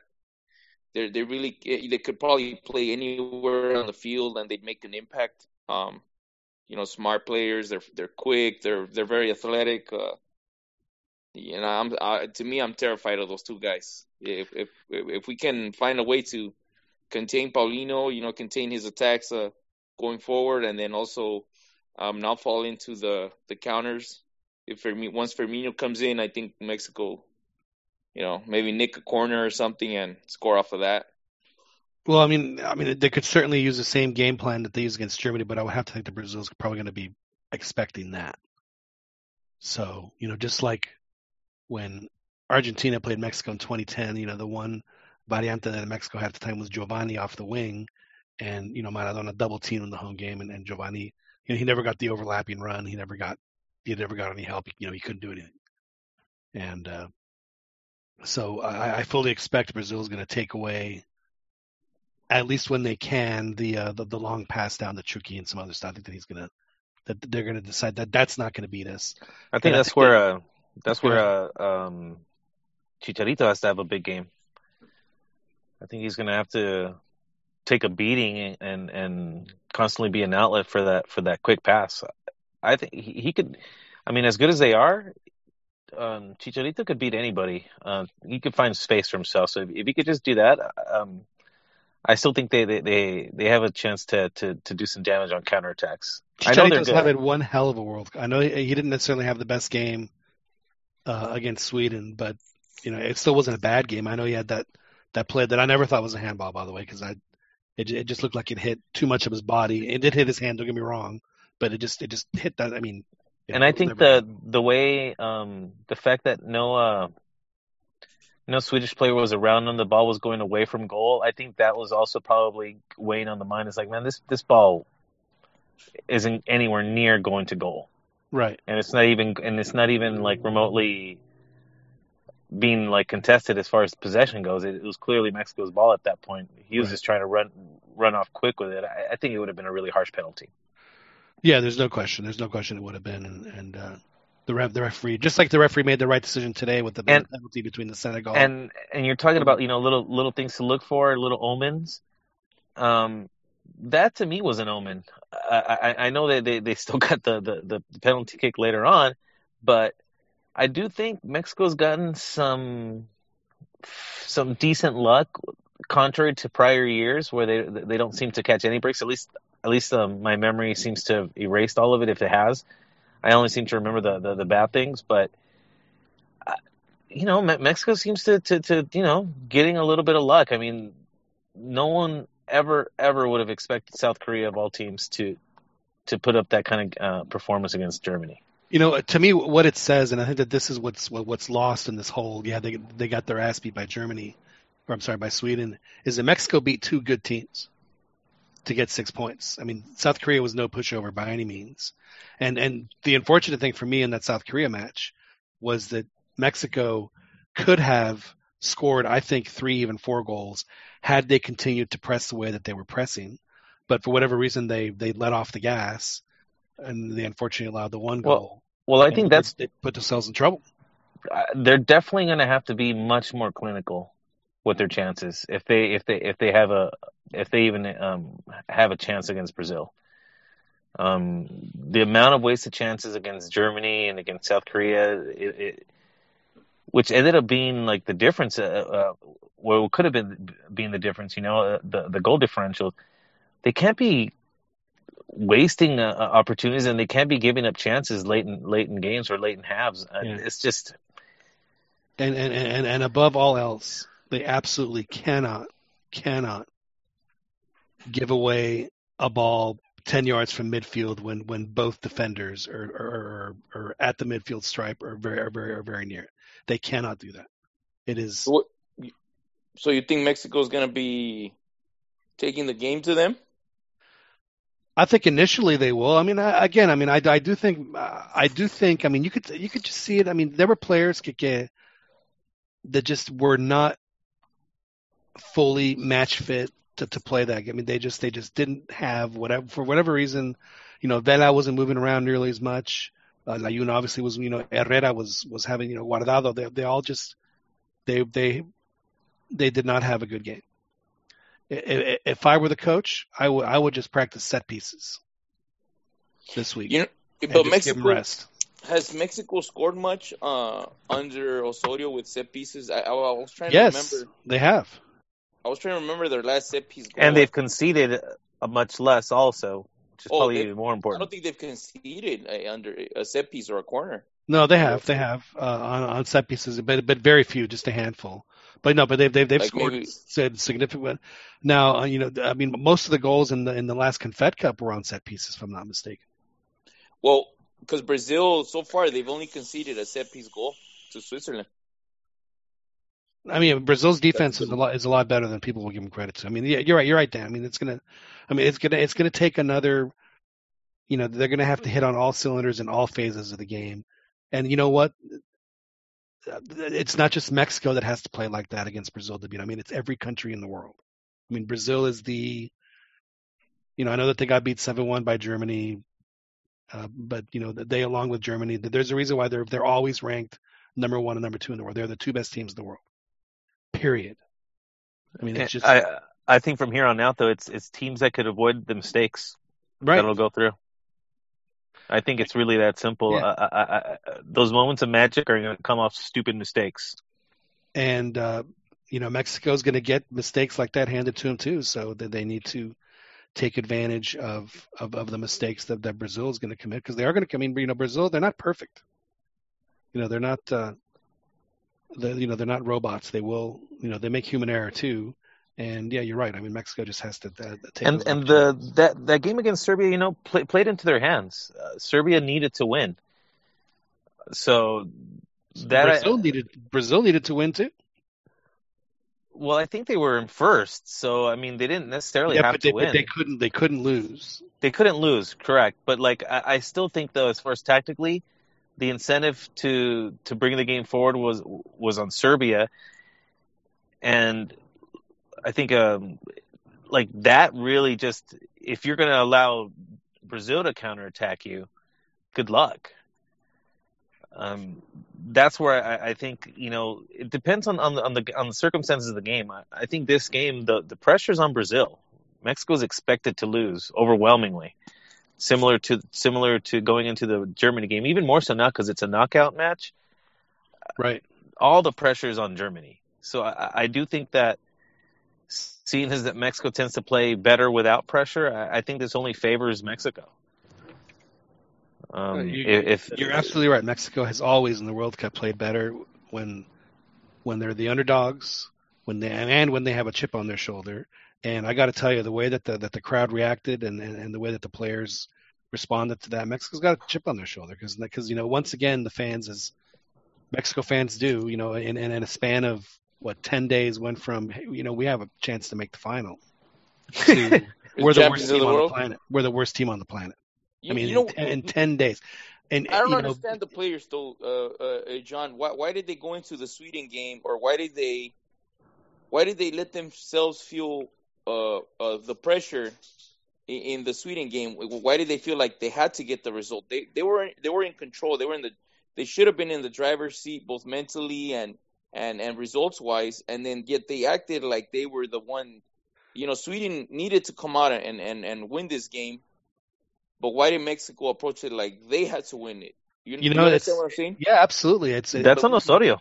it is it is it is it is it is because Osorio said it, and I saw him, and he's actually on Univision. Uh, they're playing the clip right now. He he said I wanted to play the same way we'd been playing because we'd been so successful. And I'm sitting thinking, this is the same guy for, for, for, for three years is telling us every game is different and you got to plan for every game, blah, blah, blah.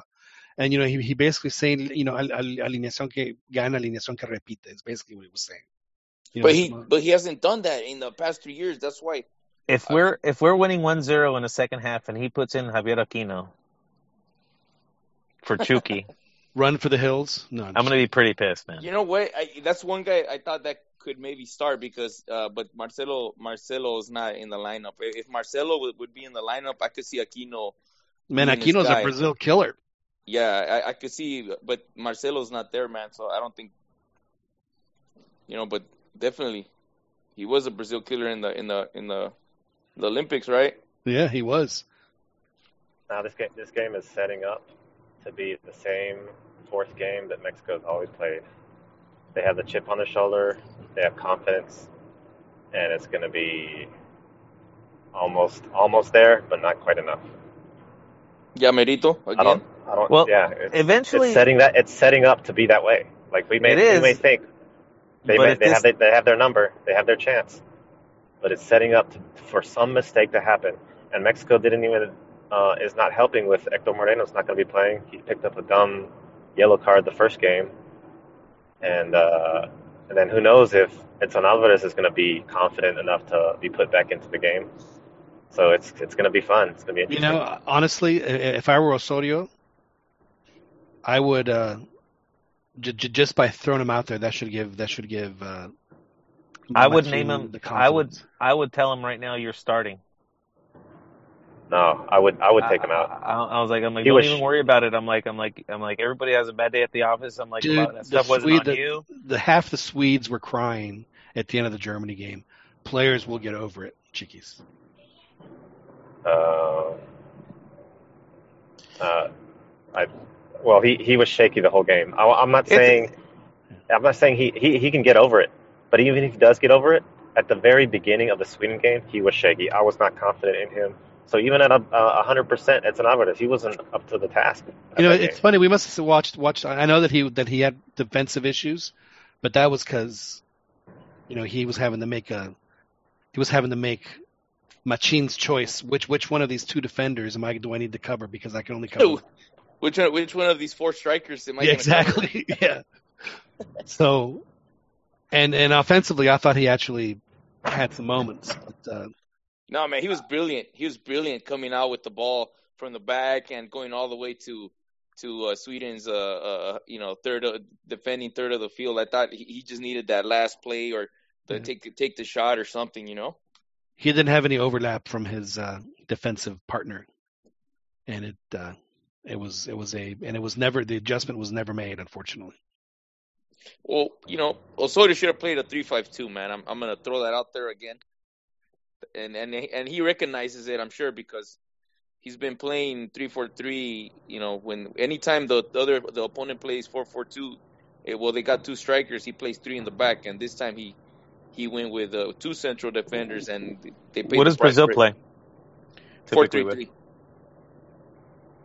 They play uh four three three. They play.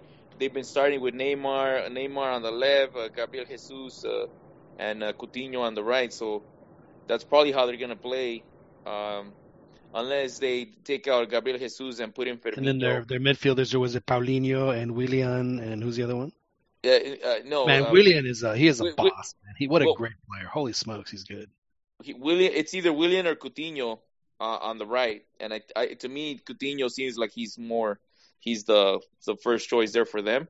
And then Paulinho's their contención, right? Yeah, Paulinho, uh, Casemiro, Casemiro's and the other one. Um, dude, they got so many great midfielders, man. I mean, Paulinho's a freaking beast. You know, they can. They got Mm-hmm. Fernandinho, they got Casemiro. So if, if they want to be more defensive, they'll have both of those guys out there. That's Eh, what I'm hoping Mexico plays with. Um, similar to that they did like with uh, it it was uh, where Herrera and, and, and Guardado were both playing more in a defensive midfield kind of role. Um, like in the then- Germany game. Yes. I, I, hope they do something similar to that. Whoever he, he puts in the midfield, I hope he just makes sure that two of them are sitting back most of the game. And then, um, and I just, and I like the idea again of having Vela just open reign to just do, you know, do what you want with the ball. Go create, have fun. Yeah, and- Vela obviously didn't have the legs either because he was not asking for the ball at all in the Sweden game. He was letting the ball come to him. Yeah, he might I, be. I don't know. I, I do think uh, fatigue could be playing a role now. Um, they didn't. Uh, it, it's they've what had three games. Uh, that last game was only about four days. Um, I, I would almost let. I think Vela should still definitely play, but but you know if if his legs don't come back, maybe maybe maybe Marquito needs to come in and play there because I think Marquito would be. I, that would be. I think that would be a de- uh, definitely um, definitely a good option to try. Cause, and I and I do think possibly he may offer more defensively too. Um, Yeah, he learned to play defense for sure. At least you know more so than six years ago when they. because he he's definitely seems like a box to box uh midfielder. Um, watching him in the Bundesliga, so I I- I think uh, and like you said, he's fresh, so I, I think that might be a pretty good option. Um, and maybe even bring in Vela as a as a sub if needed. But I, I don't. I, I still don't understand why Osorio spent three years preaching to us the rotaciones, and then in you know in the World Cup where he should be doing them because you want to keep these guys fresh. Well, you know, I, I, I, you know, I agree with you, Juan. But you know what? I mean, it, it- the, the circumstances. yeah, I mean, it, it's do or die. I mean, you got to go with your best guys. I, but You, I, you don't have. You, they didn't have a New would- Zealand to play in the second Dude, game. He just undermined his. The, the problem is he undermined his whole body of work because I don't think so. I I, Yeah, I think no. I, I think when he's talking about those when he's He- talking he- about those rotaciones, in my opinion, it's it's more planning. I I personally, and I've been I've said this like a few times where I don't. I think those rotaciones that he kept doing and kept doing was because he had he he had the luxury of doing so. But I think it was all like playing these what if scenarios of going into game three. If I've got like uh if I still want to win, but I don't want to like um tire these guys out, I'm gonna have this second set of players who are used to playing already. And but I but I think going into that game against Korea, he's like, I gotta get these three points. Thinking yeah, but that, I think he he should have. Um, I- I'm sorry, Dan. Go ahead. Sorry, sorry. Go ahead. No, well, I was just gonna say, like the the I think the the thinking was that, you know, Germany will probably, you know, like they'll get their th- they'll get their six points, and then you know you you don't know how it's gonna shake out, but possibly you can rest the players in the game in, in that third game, like a lot of teams did. It's just circumstantially, you know, they they were in a position where they kind of had to they had to go out there with their best, and now But they didn't. They didn't. I think he could have. He should have rotated in the Sweden game. I, you know, I understand he wanted to go. Oh, these guys. They. I want them to catch the rhythm for the the knockout game, right? But he should have just he, look. He, he he turned against his all his founding tenets. One, uh, play to neutralize the opponent's strengths. He- that I agree with. He, he didn't his do that in tactics were stupid. Yeah. And then he, one of another founding tenets, it's there's not a starting eleven. It's a squad of 23 players with a group of about six or seven that are. Somos un equipo de 23 jugadores donde Yeah, en and- el cual en and- cualquier momento indicado se va a requerir un jugador que juegue en una posición a donde no está acostumbrado, pero tiene la experiencia porque cuando estuvimos en Honduras en el noviembre del 2015, so he's very he's very specific when he speaks. So look, and and um, the reason I'm pointing this out is because mentally, he brought in this psychologist to to to sell these guys, this group of players. Um, they're all at the same level. They any one of them can step in and and replace another player because he chose. Uh, he built a team. He didn't choose a starting eleven. He built a team. Uh, for you know for whatever reason, and and so when you're going into a tournament and you're selling these guys on, hey, any one of you guys can play, like you build them up and then boom, you you just you just broke down your your team mentally, at least to me, you know, because you just sold them on they're all wor- they're all worthy.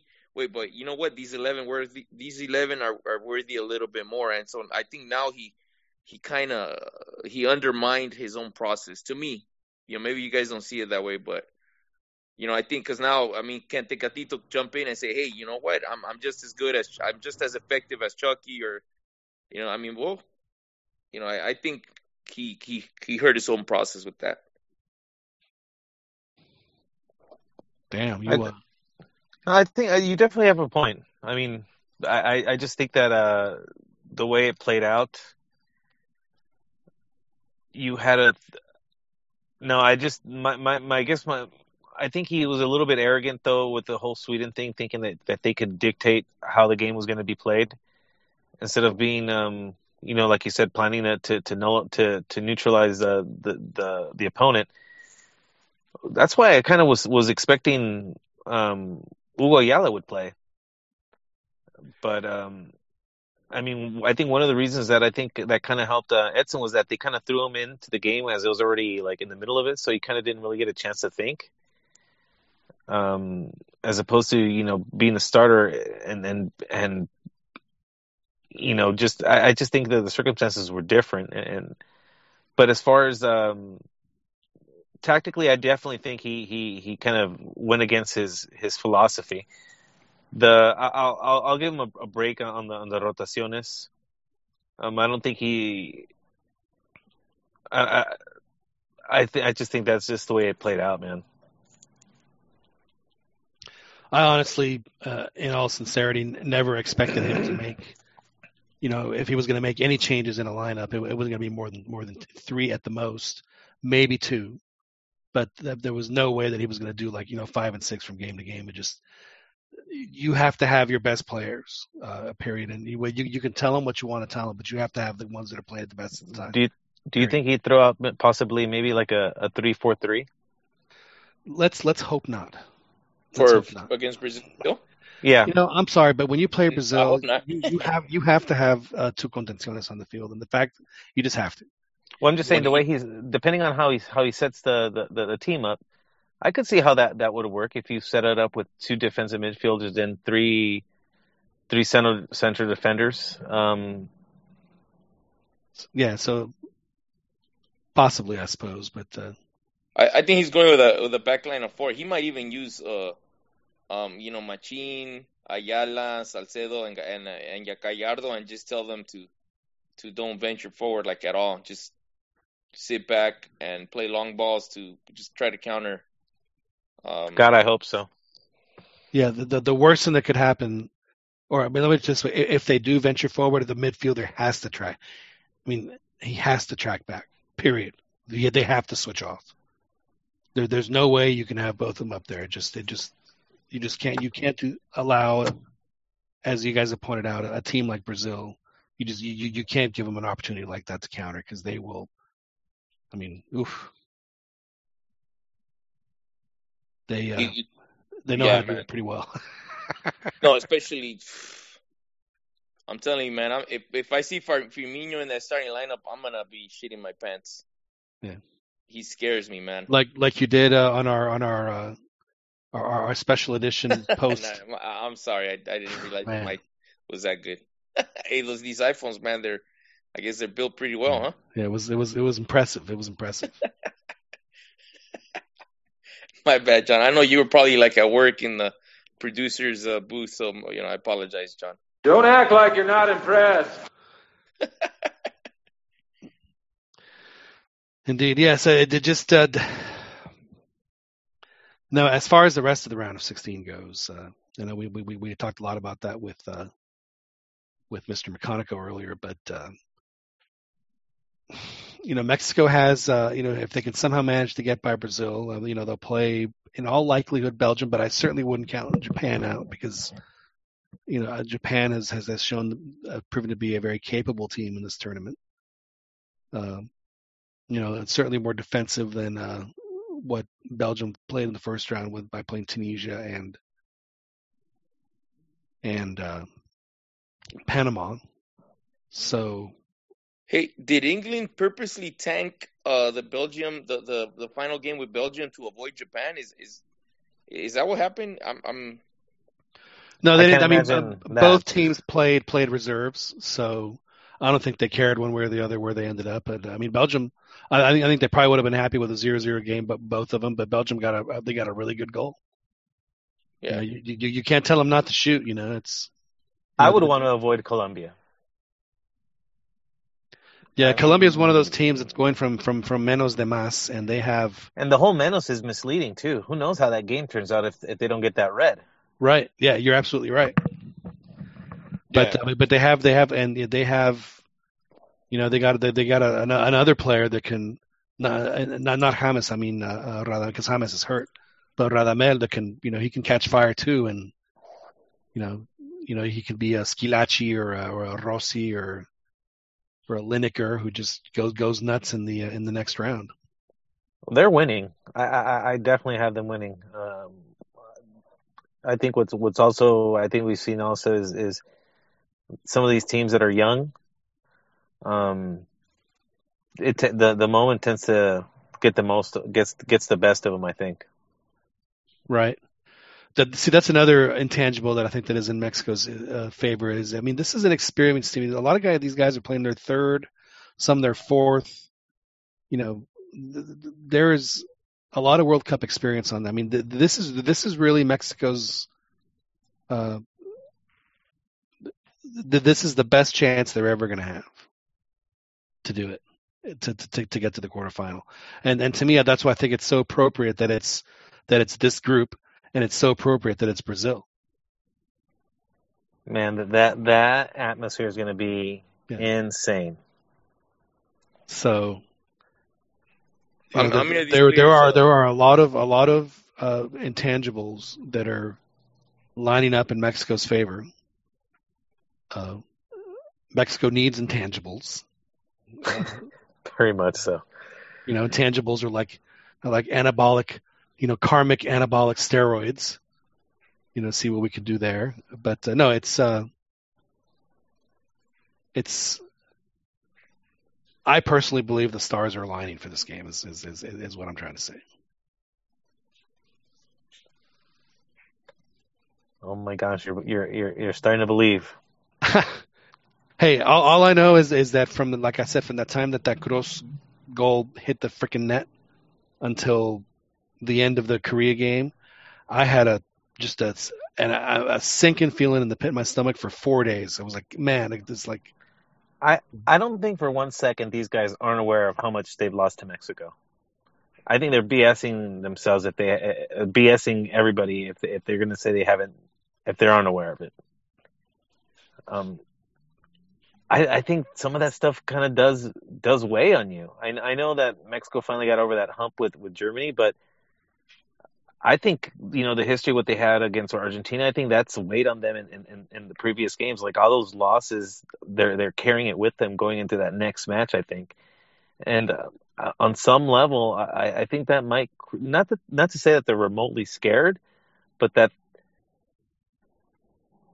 maybe they're not as maybe maybe they'll they'll have some some doubt because a lot of those players have lost to Mexico. Well, I don't know how many of them actually, but I know I know Neymar has, and and, and that to me is, is already a. Juan, you seem to have a better memory of the of, of that Olympic squad. Um, but Mexico's team or Brazil's? Yeah. Oh, Brazil's team. Um, of like of, of how many of these guys on the current squad um, have actually faced Mexico? You know, you know what? I remember some of the starters. I don't remember everybody. It was the, the, who's, the, who's the central? Diego Silva. Thiago, Thiago Silva. Thiago um, Silva. Neymar was on that. Marcelo was on that team. I, I think they had Juan because uh, you know you're allowed the three overage players. Uh, Oscar was the was was on that team. I don't think he's on this midfielder. Yeah. Neymar, Hulk. Hulk. That's right. Um, who who was the goalie? It, it wasn't Ederson. I don't think it was Ederson. It was uh, wasn't it uh? Let me. You know what? I'm I'm gonna look it up really quick. But I know Mexico. You know, Marco Fabian was there. Uh, HH. Raul Jimenez, Giovani. But, but you don't think like like in the minds Gio. like on, on, the field, then you you probably know better than than than I than any of us. You know, you, you played and, and you're a coach psychologically amongst both sides, you could point and look at other guys on the other side of the field that you've beaten. You know, I've always felt that uh, that Brazil is to Mexico, or Mexico is to Brazil, as what the U.S. is to Mexico. It, it, it is fair is for whatever reason the one team they can't lose to, and I think that, that Mexico has a Mexico has an advantage of that. Yeah, yeah. They have a psychological advantage against against Brazil. They don't quite have it yet with Argentina, but they definitely have it with Brazil. They don't have it remotely close to Argentina with Argentina. No. I'd be I'd be shitting bricks. I'd be like, "There's no fucking way we're winning this one." If it was, I I, I don't think. They, you know what? They gotta meet them in the final. Like in, in a final, I think you know all that stuff goes out the window. For you know, Well, if thing, if things break a certain right. way, it could be in the semifinals in this one. Yeah, and I actually I, I know we you know we talked about our picks. Uh, I had a I had a Bel- I had a Belgium uh, Argentina final. Uh, Yeah, but now, now they'll be it'll be a semifinal if if they play. so it, it, it, let me see. It, it's uh I think from Brazil squad. There's a guy named the goalie was named Gabriel, but he's not on the he's not on the senior team. Uh, Rafael something Juan Jesus. Rafael Pereira de Silva, he- he's not on the squad this year. You know what? A, a lot of those guys might have been canned. Sandro, is he still around? I couldn't tell you. Yeah, but you still pointed out two big ones. I mean, Neymar, Ne- Neymar, Marcelo. Um, Thiago Silva was on that team, wasn't he? yeah, Thiago Silva, he was a captain, man. So I mean, I mean, uh, like that. That's all I'm basically saying. I don't see. I don't mean the whole team, but like the three. for Now, the, yeah, and and more so for the Danilo. Mex for the Mexicans on on on the team, where they're like, look, dude, that dude, that dude, that dude, we already kicked their ass. yep. exactly. We just have to Leandro go there Damião. and do it again. Leandro Damião, is he on the squad this year? Nope, they didn't call him up. Well, bad. let's be honest. Brazil could call up like three teams, and they they would all be in the round of sixteen. And they would all be favored against Mexico. exactly. I mean, let's Yeah. let's But and they, but, real. but the reality is they'd be favored on uh, against just about every team. Yeah. Yeah. So there's that. Except Mexico and Norway. Exactly. Norway, for whatever reason, has Brazil's number. They uh, were they the last team to beat Brazil in the group stage. I think they were. I don't think Brazil's lost the group game since. In fact, that's the only one I remember them losing at all. So you're you're right, Juan. Maybe maybe uh, maybe Mexico needs to study. Of course, they need to you know grow like a foot. You know, gain, to, like, you know, you know, to a man. exactly. And uh, yeah, that was uh, that was interesting. The uh, the size difference between the Swedes and the Mexicans when they were when they were shaking hands, uh, going down the line at the beginning of the match. Dude, Tol- Tolstoy, the, the captain, what's the name? I, I forgot how to pronounce it. Uh, Uh, number four, the, the the penalty kicker. yeah, the pen- number four. Yeah, He looks like he looks like like like someone's dad. He, he yeah he looks like yeah man. I'm, I'm the dad bod. Uh huh. He had a beard good, and he's you know He's a hell of a defender. he's like you know in his mid forties. He looked like, but man, yeah, he was tough, man. Just a big guy, man. You remember Jaap Stam, the the Dutch the Dutch guy that uh, went up against uh, uh, Matador, and then like for like for 80 minutes, man, he was just uh, just destroying Matador until until the very end when he didn't he didn't have any legs anymore, and Matador got him.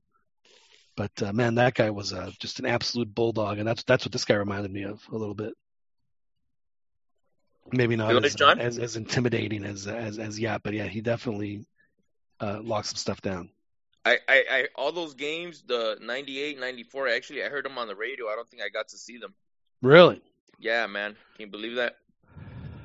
Wow. The, The uh, America games in the 90s as well, the late 2000, the early 2000s. yeah, because back then it was on with the Copa America was on pay per view, man. It was hard to watch. Yeah. In fact, that, that was back when pay per view. I don't want to date myself, but uh, like the pay per view channels would be all like you could hear the audio, but the but the signal was like a like a scrambled uh, image, you know, just sitting there shaking, and uh, every you know 45 seconds so you actually might catch an image, but but at least you could li- but at least you could listen to it. So uh, yeah, that was. Uh, they didn't start televising that on on on, on over the air till like 2001, I don't think. I think everything else was uh was, was pay per view at the time. But it was on the radio, huh? So you didn't get to see the the the, the miracles of the, the comebacks against Belgium and uh and Holland. No, man, I, I heard them on the radio. I because I remember they had the the little jingle marcador, you know, or tiro, Right. tiro de esquina. Tiro de esquina, right? I remember that. It was it was it was cara, it was Caracol. It wasn't even Andres Cantor. It came from Colombia. Oh, It was uh yeah, it, it was uh Cadena Radio Colombiano Caracol was the uh I remember the that. It was Colombian then. No wonder. Yeah, it was Colombian, yeah. Yeah, man, all all those games, I you know, it's freaking. You know, I had nobody to drive me to Rita's. You know what I'm saying? Like you guys. Well, you know, you could have just watched on TV, you know. You could have just watched it on TV. No, they, they were they were uh, I'm just uh, it's unfortunate you get a chance to see them. They were um it was it was it was really some very very good, you know, probably the best Mexico's ever played in a World Cup was was that France 98. Uh, that was uh, outstanding. You know, you know what, Jonto? I remember that um, they got criticized because they, they que entraron de panzazo, you know, because they depended on the on the result of the other game. Uh, I think the Belgium game. Even though, um, you know, at the end, I mean, At the back, at the end, yeah, yeah, they they they got the result. But you know what? Sometimes that happens, man. No, but I know, but uh, I'm saying like right now it's the same scenario. You know, they kind of the they weren't really in until the last day, and um, and I think in '94 kind of the same scenario, right? They weren't in until the last day. They ended up winning the group. I yeah, they did because of because of goal differential. Uh, because actually, not even goal. It was they won that group because they had the most goals because everyone was tied in goal differential. I mean, every, all four teams because they all had the same amount of points. Mhm. Because they all won one, lost one, and tied one, so they all had four points. The But Mexico, but Mexico scored Mexico scored the most goals uh, in their games. Uh, they because they had the one two all all the wins were one zero, except uh, Mexico's Ireland win was two one, and because of that, Mexico won the group. They won because of most goals. They, they scored three goals. Everyone else scored two. They won one zero, and uh, and and, And- and- then Ireland and uh, Norway tied zero zero, if I'm not mistaken.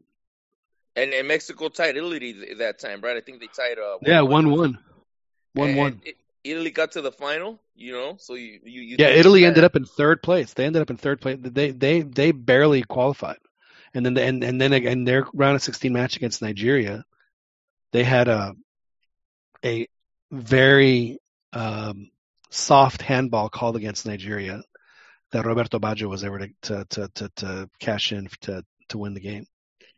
And I mean Nigeria was they they were they were favorites. They they were the favorites in that game. I mean they and then Italy uh you know, you know, then Baggio caught fire. I mean, he, you know, he got that one. They they played, played great against uh, against Spain. He he scored the goals against against uh, Bulgaria. I mean, it was you know, Ah, but he players the players catch important good players catch fire. I mean, that, you know, that's why. I mean, I would it would not shock me to see you know a Messi or a Suarez or you know something like that. But but that's why I think Argentina is so dangerous in this in this round of 16 because they you know eke their way in, in, into the into the round. I mean, they Argentina, despite winning, it wasn't the win that, that put it. It was the fact it's the fact that Iceland didn't win. Also, I mean, they were dependent on other results too. You know, d- just winning alone was not enough for them. They had to have a you know they had to have an and, not an or, for their, for Ah, their they- combination. Hey man, Croatia, you know, Croatia looks like they're starting to click too. I mean, they're pretty good, you know. Right. Like case in point, Mexico's uh, criteria was a tie, a tie or a win, or a loss by Germany. Or, A like, or like, a, like a three-two loss or a two-one loss. Well, yeah, yeah, whatever it was. Yeah, so they had they had a bunch of ors. I mean, Mexico's case wasn't a tie or win and a loss by Germany. You know, they they they did get help. There's there's no question, but but uh, you know they they they, they uh, you know for Mexico they they they didn't have to. You know, they had the luxury of if they don't get it done, this could still happen for us. Argentina didn't have that luxury because if Argentina Yeah. didn't get it done, they were out. Period. Regardless of what happened in the other match, they were out. So it was uh, a very big win for them. a huge win, and you know they got the uh, the help they needed from. Uh, I mean, Andres Cantor called. I don't know which which goal he called more passionately, the Korea goal uh, in the game yesterday, or the uh, or the uh, the Croatia goal when they scored their second goal against Iceland. Uh, that yeah, he, he called that one. Pretty, he actually, I've really, I've really enjoyed Telemundo's coverage. Uh, I don't know if you guys have a chance to uh, to watch much of it. It, it, is, it has been uh, extremely entertaining. They've had, had some uh, good announcers. Uh, I, I know that uh, when the World Cup first started, we were wondering about Mr. Cantor's energy at the beginning. It obviously picked up, and I think that you know now that the World Cup has seen, I mean, he was these last few games have just been outstanding. I mean, he's really, I mean, the, the Colombia one today was was just amazing. Uh, he had a just a very passionate, emotional call. It was it was a lot of fun to listen to. It's just it's it's been a it's been a really really entertaining group stage. I'm not so sure if it was as good as the one in 2014. I think the, the, the, that one was excellent. I think this one was was was was great too. Uh, I I think that there weren't as many uh, really good games, but there were plenty of good games. It was just it was just a lot of uh, a lot of fun. So it, it it starts to tighten up. It starts to tighten up. A lot, more. Um, I think uh, I was reading that this is one of the World Cups where like every team scored at least two goals or something like that. Right. And it's one of the first times it happens. Or did you mention that, or did I hear it on TV? I, I, I didn't say it. You must oh. hear it on TV. But they're right though. I mean, even even Panama scored two. Panama had a had a one zero lead. Y le voltearon la tortilla a Panama, pobrecitos, and they lost. Not two good. Lost two one. They had a minus nine goal differential when they were when it was all said and done. So, but you know what? They were happy to take it. They were happy to have it. They, they were they they were just thrilled to, to, to play in the tournament, and good for them. I, I think so, they, they they can grow from this, right? Of course sorry, they sorry. can. Dan, as you were saying, uh, no, who? Panama. Yeah, I think I think they have room for growth for sure. No, they and were. I uh, was. I. I. I. Uh, I felt. I felt quite good uh, seeing that moment with uh with Baloy. I felt really good for him. I, I'm. I, I am 100% uh, in agreement with you, Dan. That was that was a, that was a cool moment for the country. Extra cool that it was him.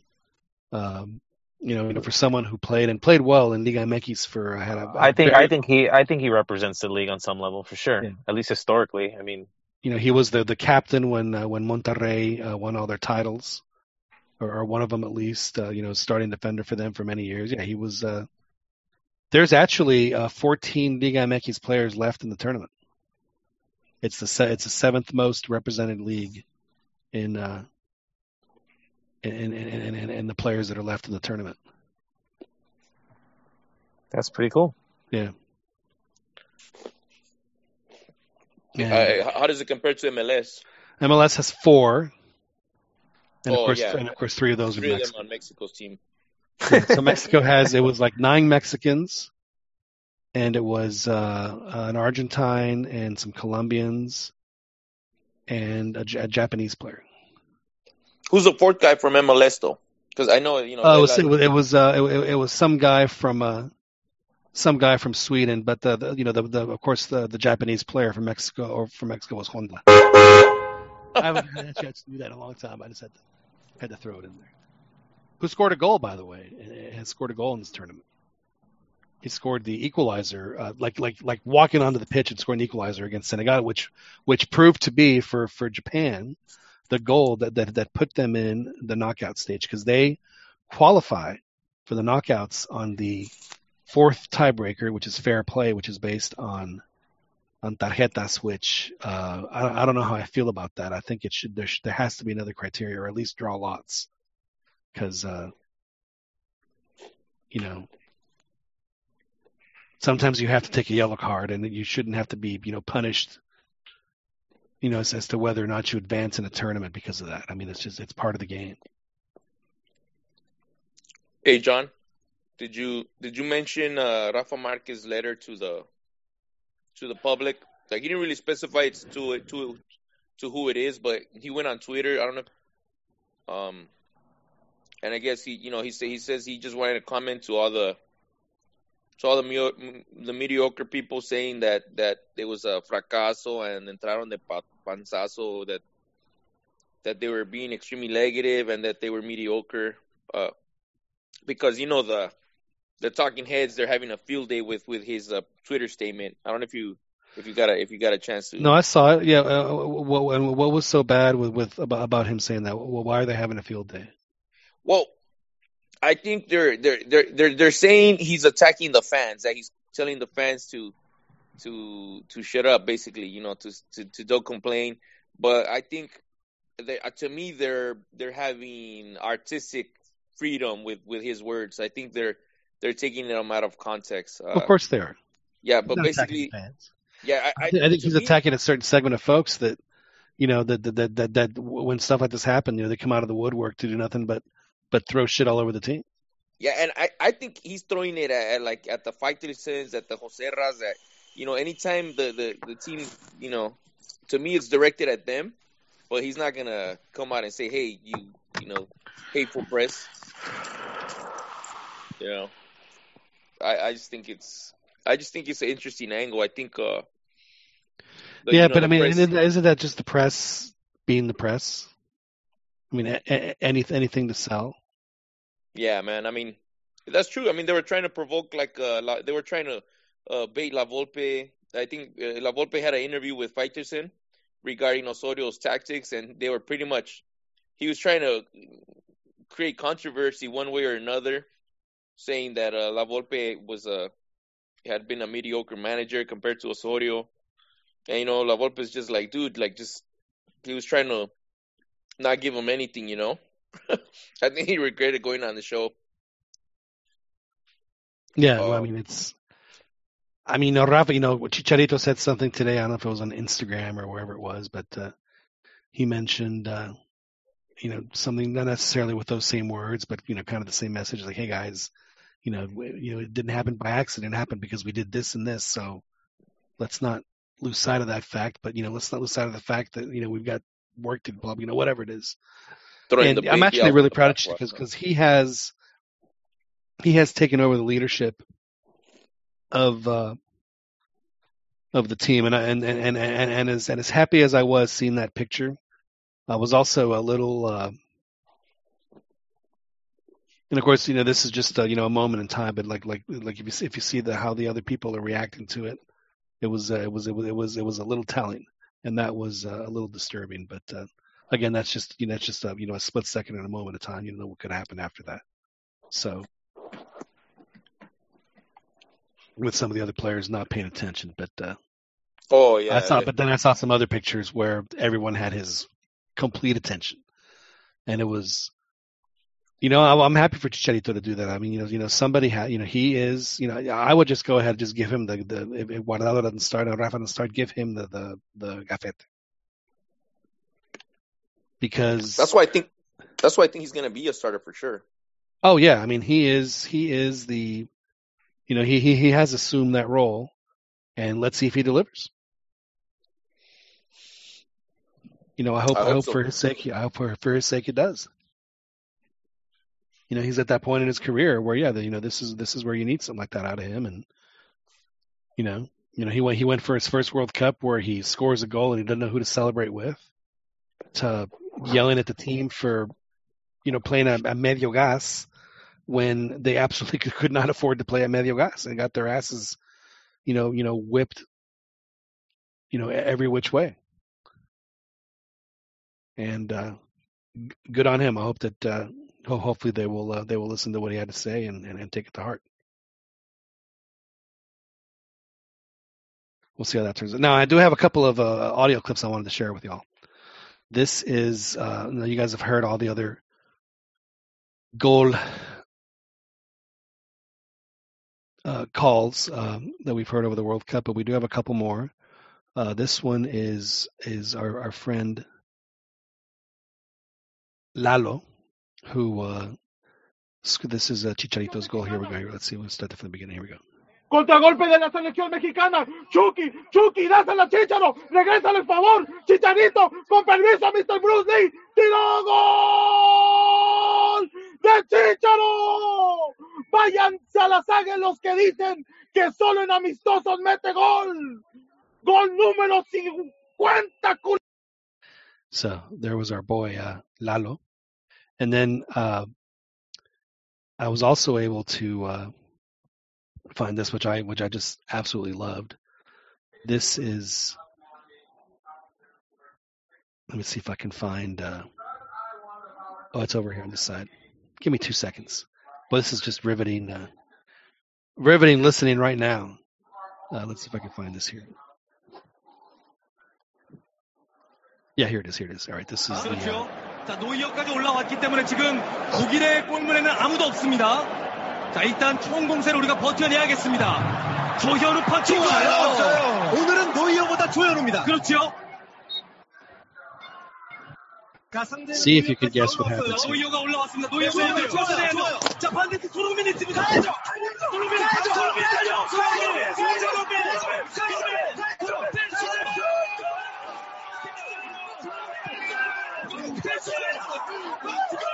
Venga, Corea, no te Anyway, so that was the. Um, those are some goal calls from uh, from earlier in the week that I've been able to find.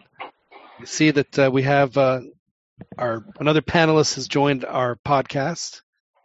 Uh, a little late, but uh, better late than never. He always uh, likes to, you know, just because you're late. Usually, I play different theme music for him, but tonight, como como castigo,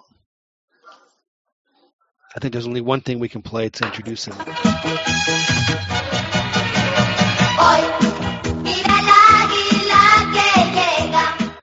Of course, I'm talking about Joel Aceves, who joins us from Orange County. Joel, how are you, sir?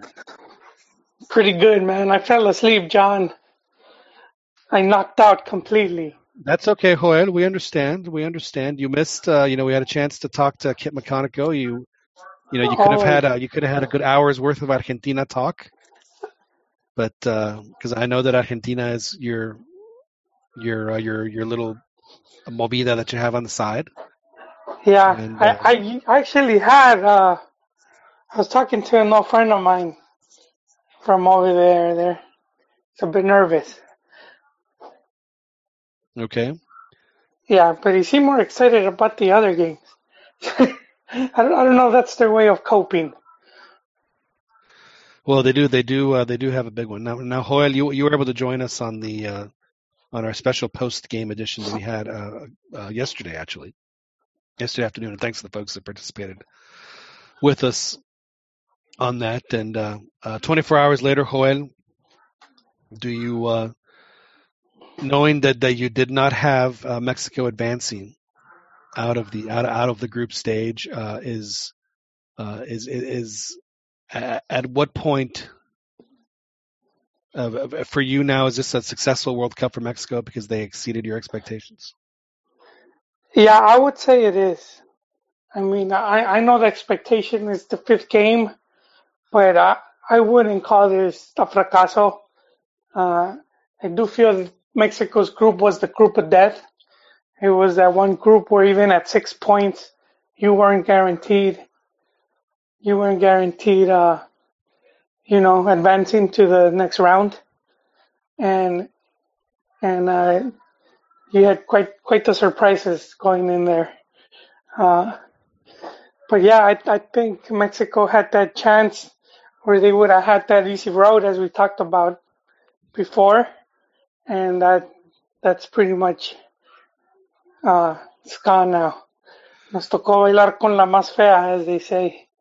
Now we have uh, Brazil as as Well, the you know, in, in true in true Liga MX Liguilla fashion, you know, you know, el, el- you know que le ocho le gana el uno, and you know, there you go. Yeah, yeah, and and you know, I- and I also agree with you about how Mexico matches well with Brazil, and that that seems like a good a good opponent to take on. And and you know, it's like you were saying, you, if you beat Germany and Brazil, you you know you you position yourself to to win the whole cup.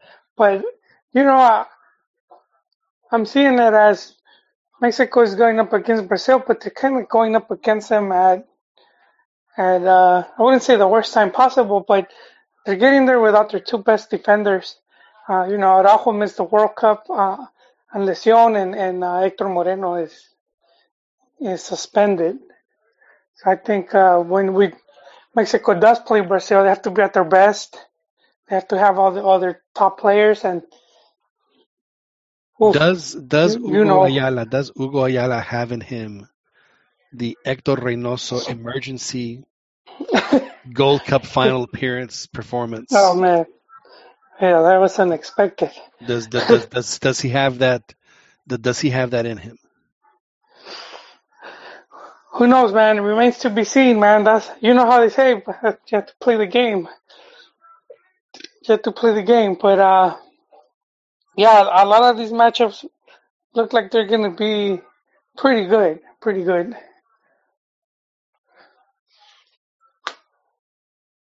They do. Uh, they do indeed. Yeah, man. I was uh, I just got to see a little bit of the England Belgium.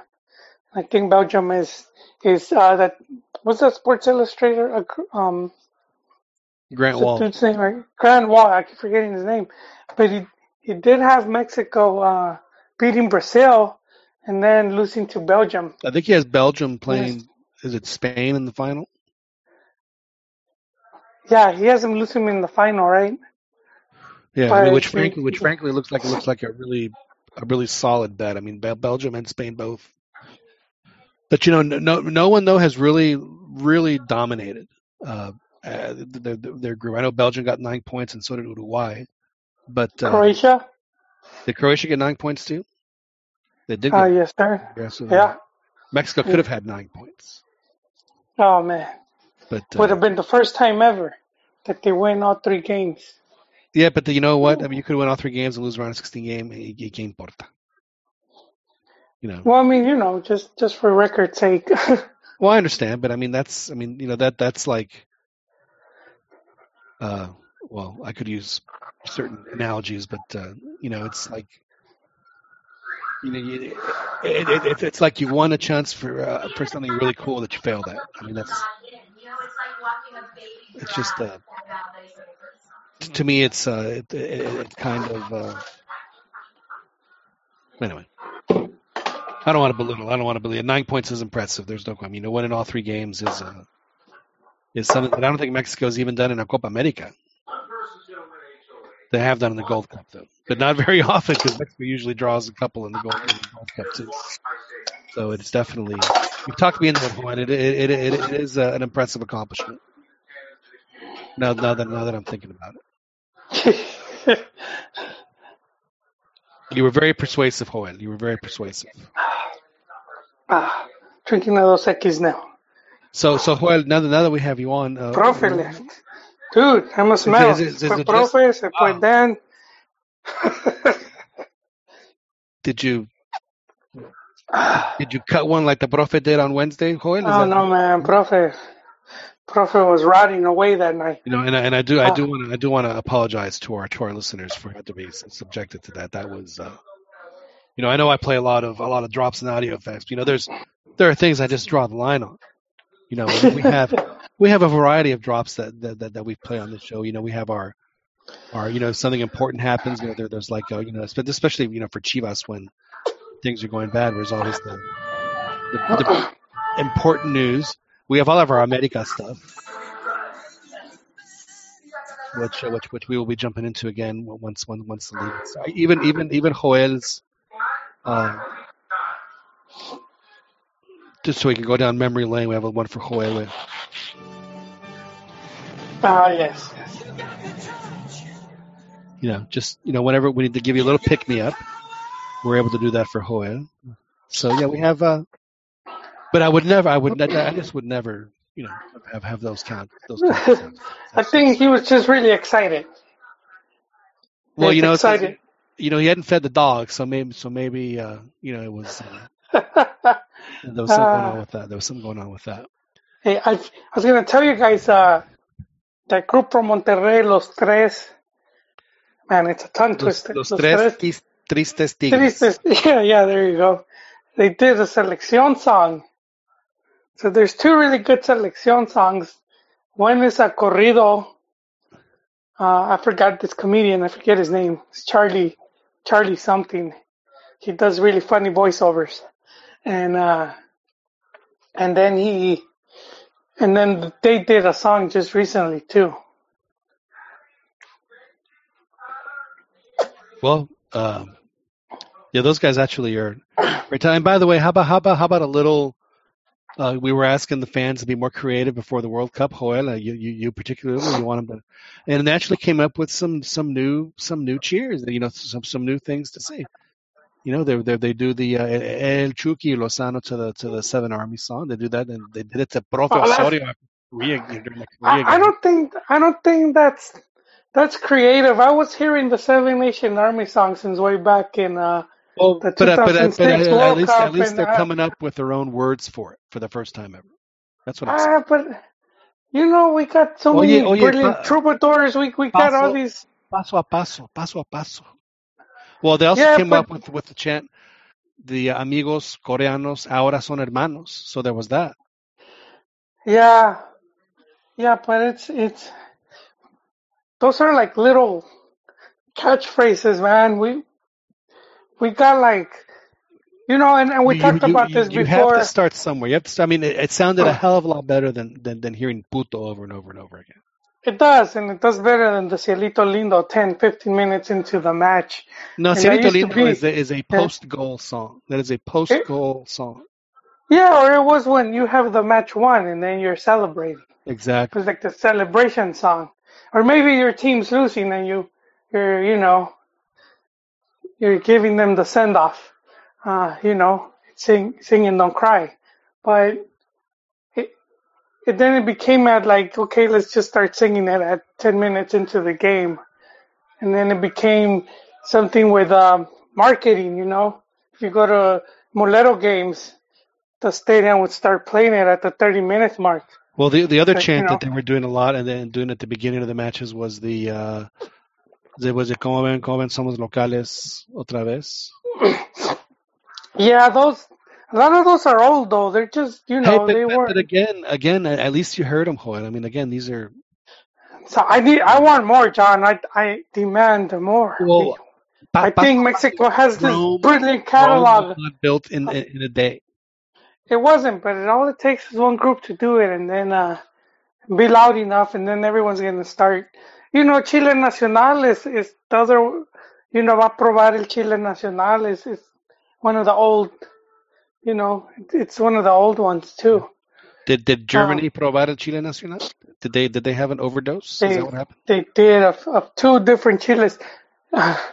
um, but you have songs like, you know, um, we we talked about this a while back, how like in Argentina or, or even in England, they they use they use like the lyrics from songs that they have. You know, so you have like Fito Páez singing "Dale alegría a mi corazón," and, and the Argentine fans turn it into a song. And when it comes to that, I think Mexico Mexicans have a brilliant catalog of stuff, you know. So you have some songs like "Volver, Volver." You know, you you could sing that one, and it will be Uh, again, really I, good. I, You I see the lyrics to a that song. Fan of the song Guadalajara, which I think is the iconic oh. Mexican song. Period, hands down. There's there's there's no second. Why Mexico fans don't at least do the "ay ay ay" chant of that of that song during, during a match is, beyond me. Is beyond me. I, I know it's we got there's so many so many great stuff to choose from, man, and and we go with Seven Nation Army, which other teams are doing it. Even Cielito Lindo, the Spanish fans were doing that way before the Mexicans. Um, so I don't know what's going on right there, John. We're lacking so much in creativity when it's it's you know you have you have uh these other groups, and you know, you know, for all for all you know, when- maybe maybe Seven Nation Army started in uh you know at a, at a Unión de Curtidores game. I mean, we don't we don't we don't know. uh, You know, or, or oh over at the, over over at the Jaiba Brava in, uh, in in in Tampico. By the way, Jaiba Brava and Pumas square off in the MX. I uh, not that I'm I'm up I'm up to date on all the grupos, but I did happen to catch UNAM's schedule and the little they had the little side from the Copa MX, and they have uh, they get to play the Jaiba. So the two you know the two uniforms that constantly compete for the best uniform in, in, in Mexican soccer, uh, uh, going head to head, see who uh, who wears it best. And of course, there's also Leones Negros, Joel, which Joel, you should. Well, next time you go to Guadalajara, you should you should pick up a Leones Negros shirt. It, you that sure reminds me of the hot dog on a stick. The Sure. corn dog. The corn dog, man. It's like I feel like drinking some lemonade. It looks. That's what it looks like. Uh, and if you guys have a chance to, You know, when I was Google a it. kid, the uh, I know what you mean. The uh, that that that, that Yeah. striped shirt was always the home shirt, and then and then the away shirt was always an all white strip, and and and and and, and, and the escudo was enlarged in the middle, kind of like the Pumas used to do. Uh, and it was it was that really cool Leon Negro logo, you know, kind of big in the middle, of black in the middle of a white shirt. yeah, It was badass. yeah. I think it's. I don't know why they haven't. They got a plenty to work on right there. And uh, the, you know, it's a popular team. I, I I would I would venture to say that if, if they somehow manage the way to, to solidify themselves in the first division, they're going to give out. That's a hell of a run for popularity. Yeah, I, and you could see people jumping ship because Atlas has just been a clusterfuck for Well, like. they've been. I'm surprised their fans hang on, hang on as long as they have. That's you know people make fun of Cruz Azul, but we said it here, John. Atlas is the real Cruz Azuleada, man. They're the real deal. They're Yeah, you'd start talking about Cruz Azuleada, Atlas is like hold my beer. yeah, no. Eh, Um, at least Cruz Azul Hold- has these brilliant uh, eras, you know, La Máquina and, Yeah, and yeah. Atlas says, "Hold my pony keg." Uh, yeah, Atlas has what? What was the last time they lost the final in '90?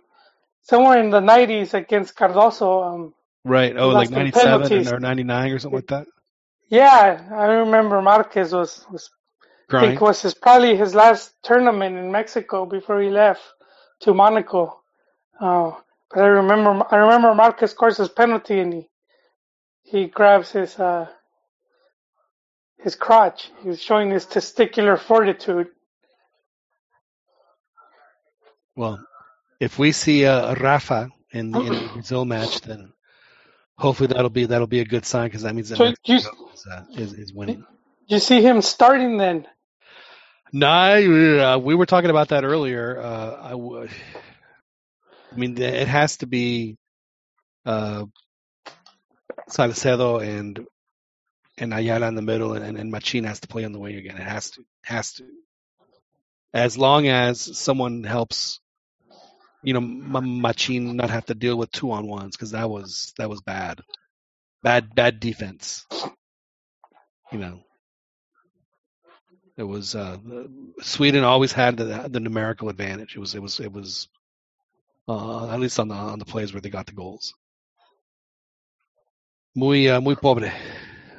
Unfortunate for Mexico because I was thinking about that. They, they got a goal scored on a rebound and then of course a penalty and then an autogol. So like like the three worst ways to to get, get scored on. You know, not necessarily in the run of play. Just you know, happy. The two were happy accidents. Was rough. It was uh, it was it was a lot of bad luck in one game. Hopefully, uh, you know the, uh, the the the soccer god smiled on him with uh, giving him the you know Germany's by virtue of not winning. You know, even if they drew, they were they were out. But then you know Korea got the two goals and ultimately knocked them out. They they they they're gone. They're back in Germany. They they they, they flew from the stadium. They went to the airport uh, out of the stadium and went straight back to Germany. No se quedaron. know. The champion's curse, John. They were No hit se- with the yeah. champion's curse. Is it is, Yeah. is the champions curse as big as, as as the number one seed in the in the liguilla, the, the number one seed curse in the liguilla? It's it's right up there, yeah. Campeonitis. In Mexico, they call it the campeonitis. Yeah, it's pretty similar, man. But uh, like you said, John, Brazil's been the only one.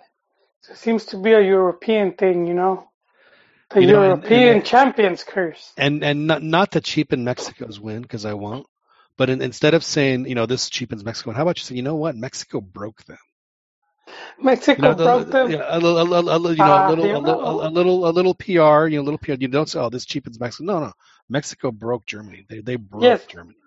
That would be the better way of looking at it, but I'm I'm a bit amargado, John. You know me. I, I saw Germany coming in broke already. Uh, Exactly, because hey- Mexico, Mexico broke them. Mexico broke. Well, so here's what I have to say about that, uh, Joel, is that in the lead up to, to Brazil, uh, at least in the friendlies, you know, Germany didn't look like world beater. They tied Cameroon yeah, two two, and Cameroon ended up being ended up in 32nd place in the World Cup, and obviously, you know, Germany ended up in first. yeah, but leading up to this World Cup, they were like on a seven-match winless streak. I mean, if, even if you're yeah, you know, pero- Alemania pero- just pero- doesn't do that. Friendly, Seven games. friendly, güey, ¿qué importa? hey, what it did to them, man. I I mean, I think there was something there. Look, if if Germany were slumping, and you know, and and, and then to me, if you're if you're gonna show up and and and, and cagarte, you know, do what. Uh, you know, you you know, don't, don't even have chances to go. Germany, they couldn't, they couldn't. I mean, they had generated gobs of chances Yeah. of goals in all three games. So it wasn't that they were playing badly. They just no fueron contundente, which is which is the one thing I think in our in, in our entire lifetime we've never seen Germany be is, is not be efficient in front of goal. That's it's who they are. They were like Hugo Sanchez Olympic team. Exactly. The ghost of of, Oh, of, of, of, Santi Fernandez. With The, you know, missing shot after shot with the qualification on the line. These guys, Is, isn't there some some some uh, spell in the in the in the Harry uh, Potter series where, where you enter the body of somebody else?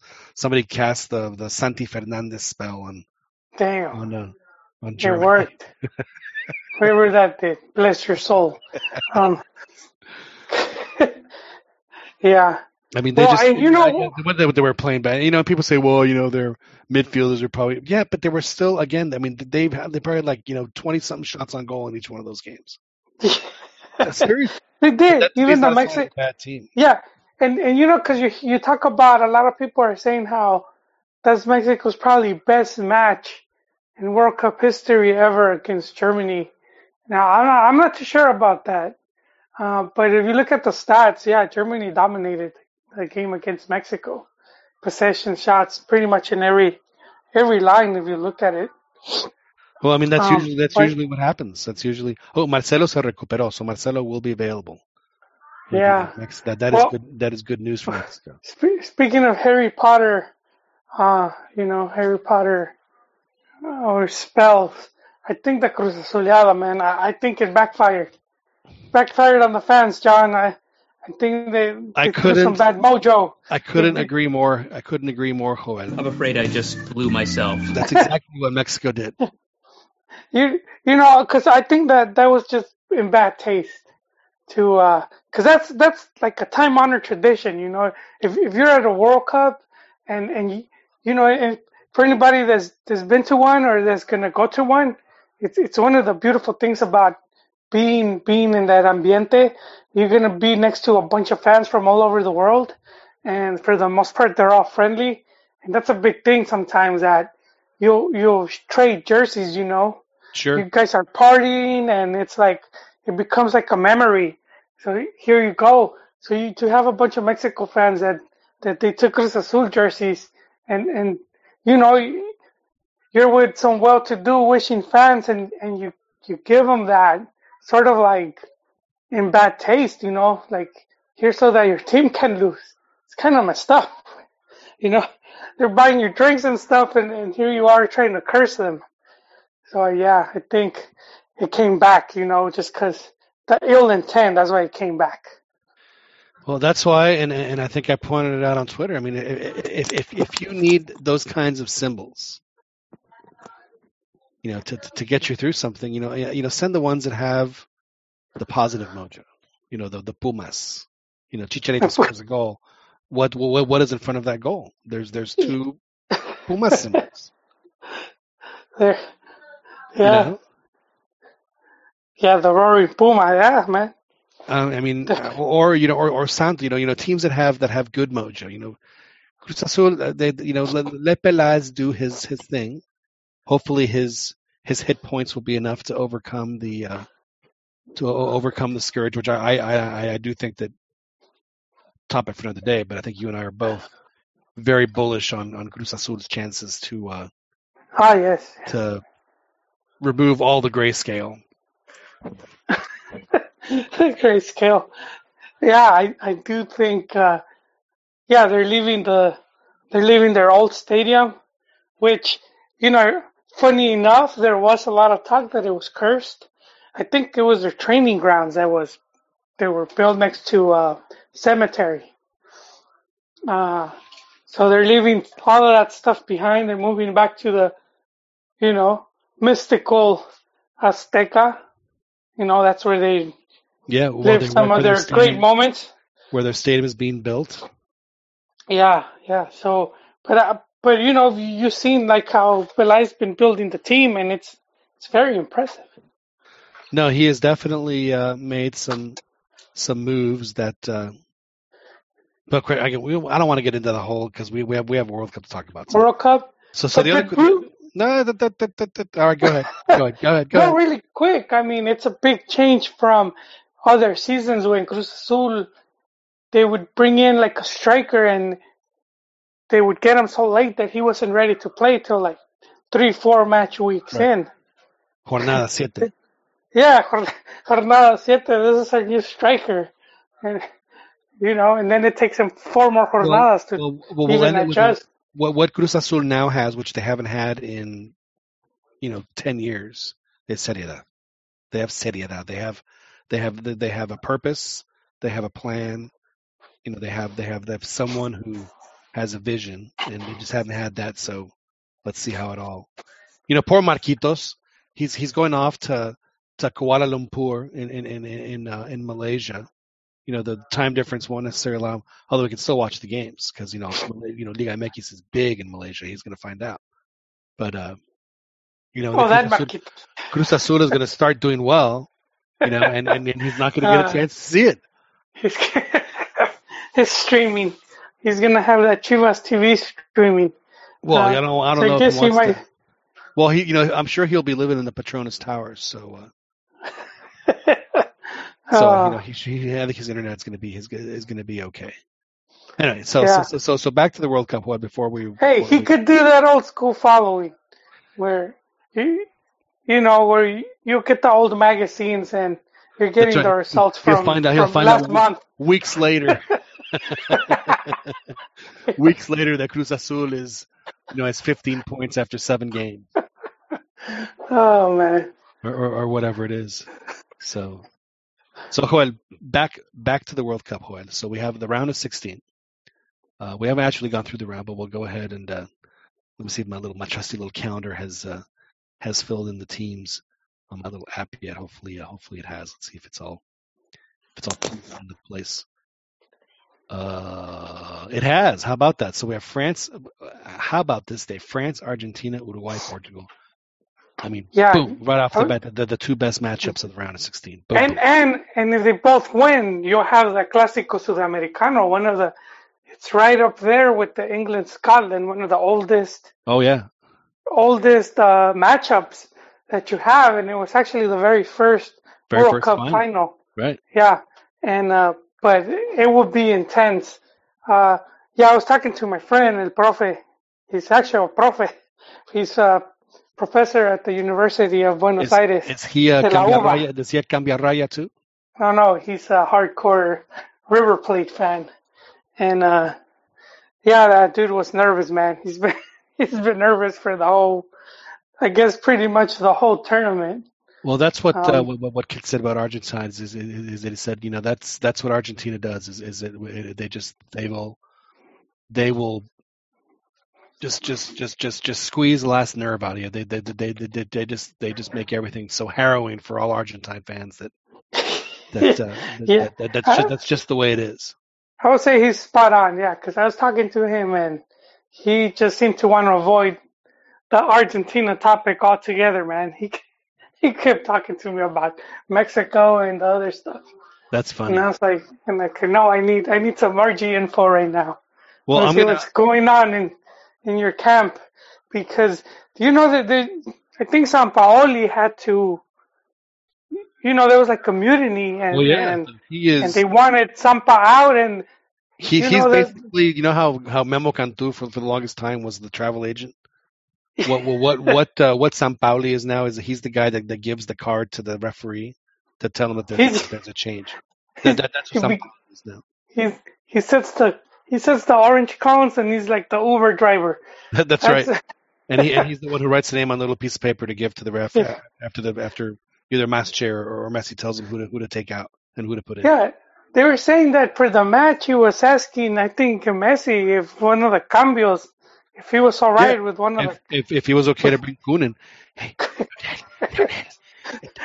God damn, está bien el Kun. this is this is straight Sunday pub. You know, that's from the Well, th- from the is what I amateur said soccer.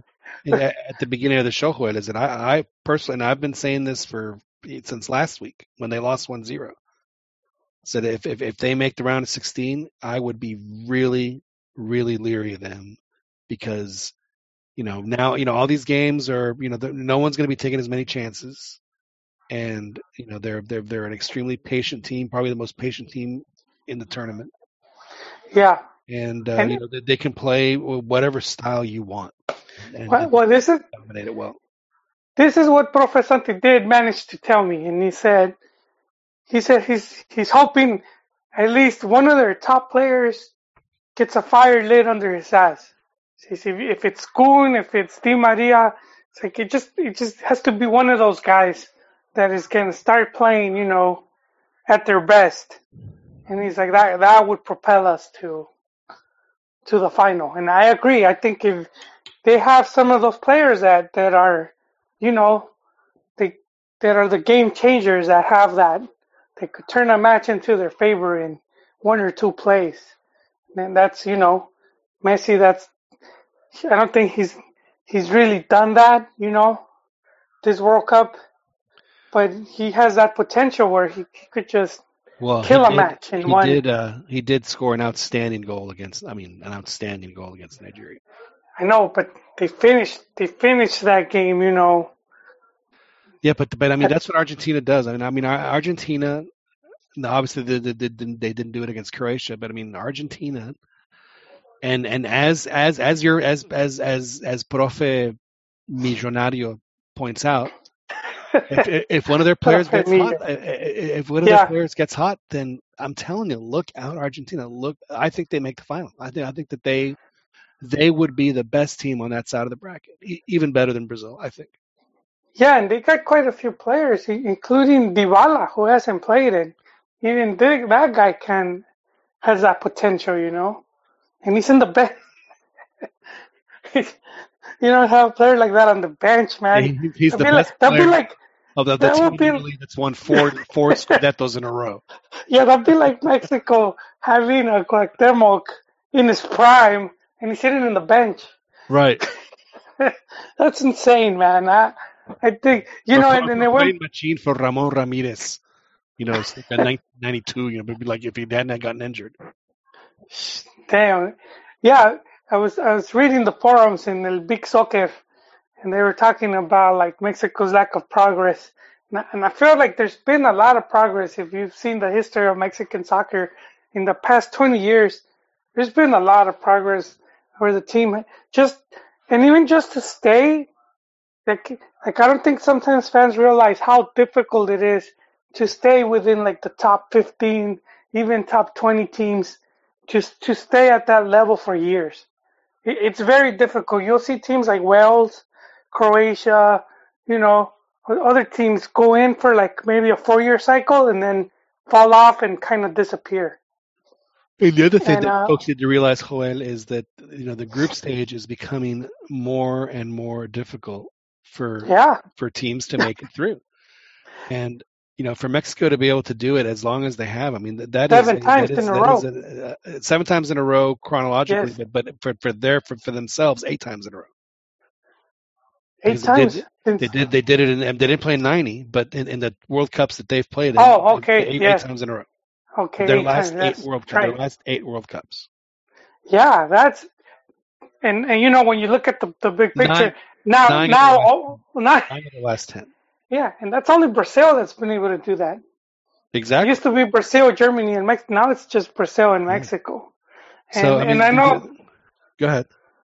Yeah, and I know it doesn't seem like a big deal because we got used to it. As Mexico fans, we got used to it.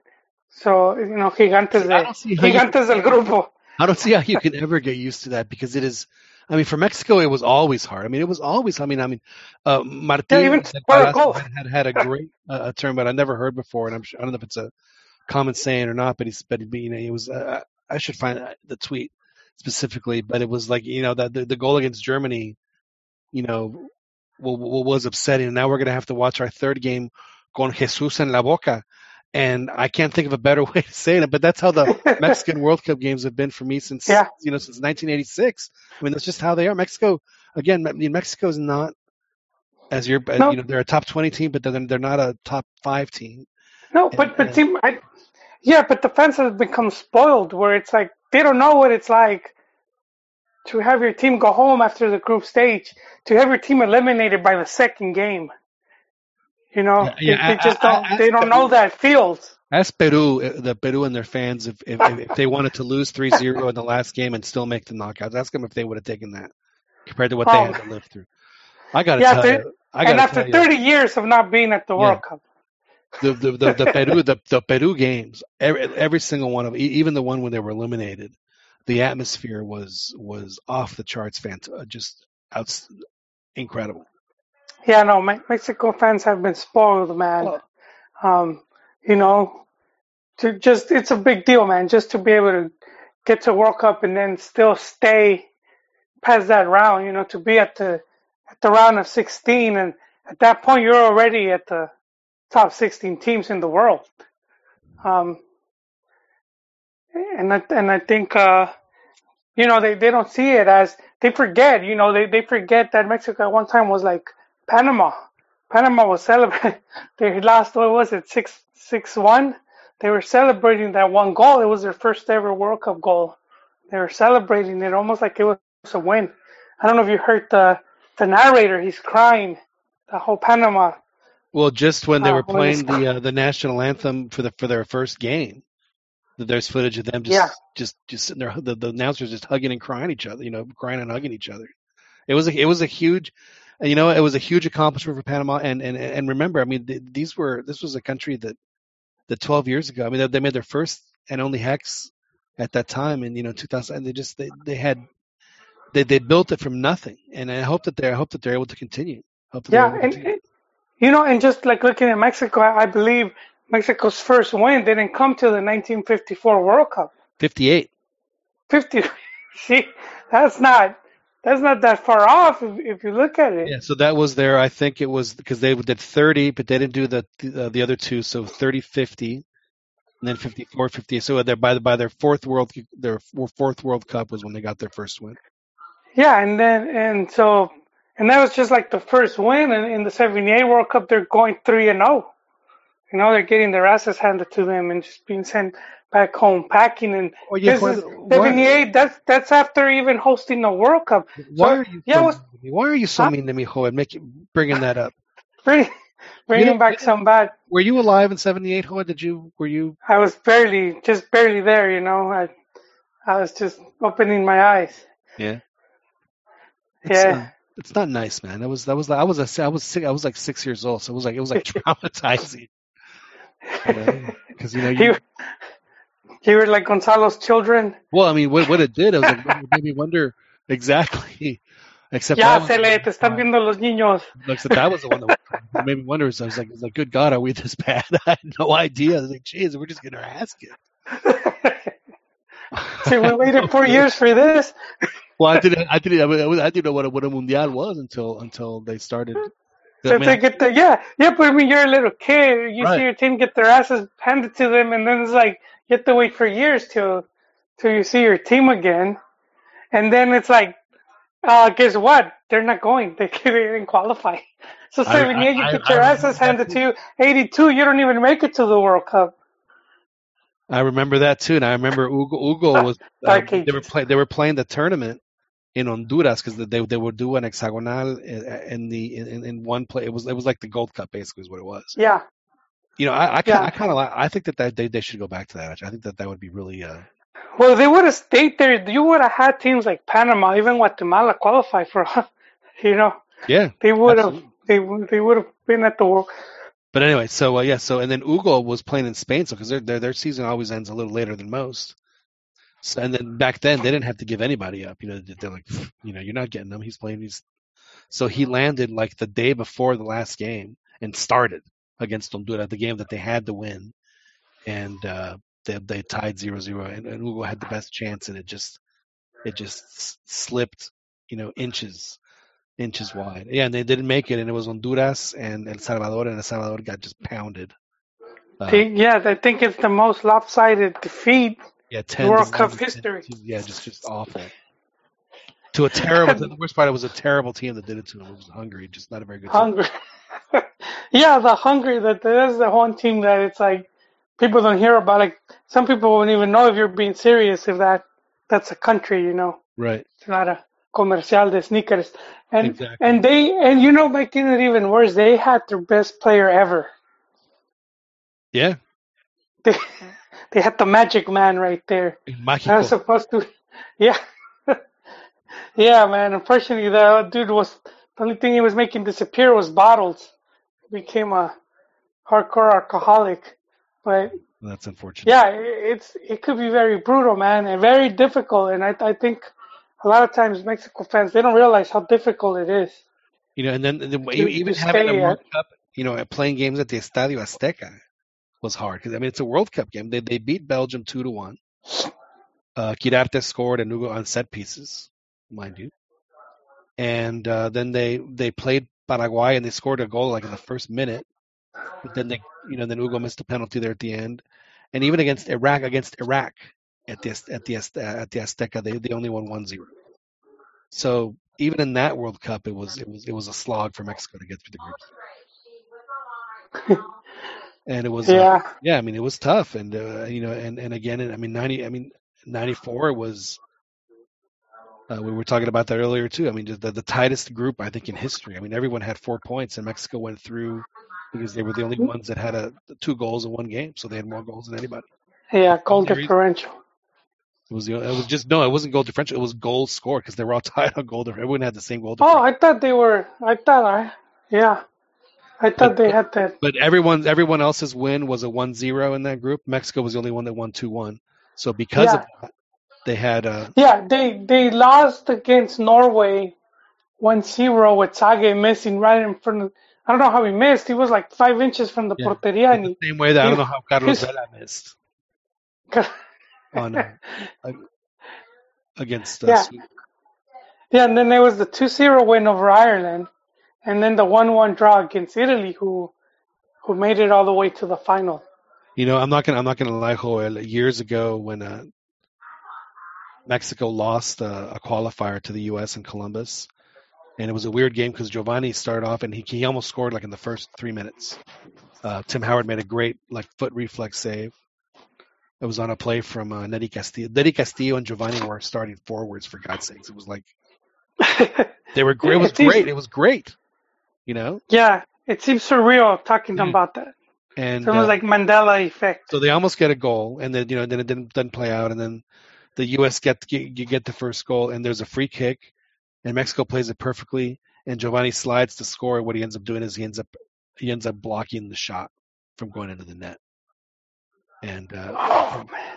from from that moment, I was like, holy crap! I hope I hope that this that this didn't just you know quemar Gio for life, you know, because you know play like that is like is like, but you know, luckily it didn't. You know, he ended up having a having a having a great career. Uh, for his his only good career as a professional has been you know with the national team.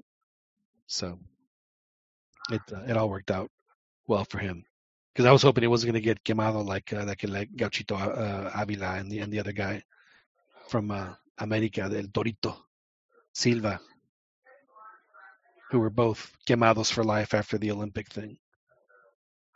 Oh man, yeah. Tough stuff, man. All right. So, but, but back to the back to the World Cup. Well, we are we are going on some very dark places. Joel. We're talking. no, no, I mean, but that that's what makes the World Cup, you know, what it is.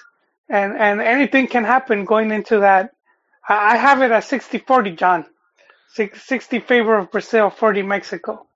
Um, but yeah, anything can happen, and and that's So you would not be you would not be surprised at all to see Mexico win that game. That is what it sounds like. no, yeah, absolutely not. I mean, just because, uh, you know, yeah, Mexico has already uh, sembrando raíces. They already they already got a couple massive wins over Brazil under their belt. There's that reference of we've beaten Brazil before. Right. Well, and, So and, it's, and it's not just it's but it's it's not just you know air quote beating Brazil. What Me- Mexico has has beaten Brazil at, at very important milestones in, in, in their in their international soccer palmares. You know they they they, they beat Yeah. Brazil in the 2017 uh, the 2005 rather U17 in Peru. They beat Yes. For the Olympics. They beat Brazil for the Confederaciones. And and and with Olympics was was the one title they really wanted because Right.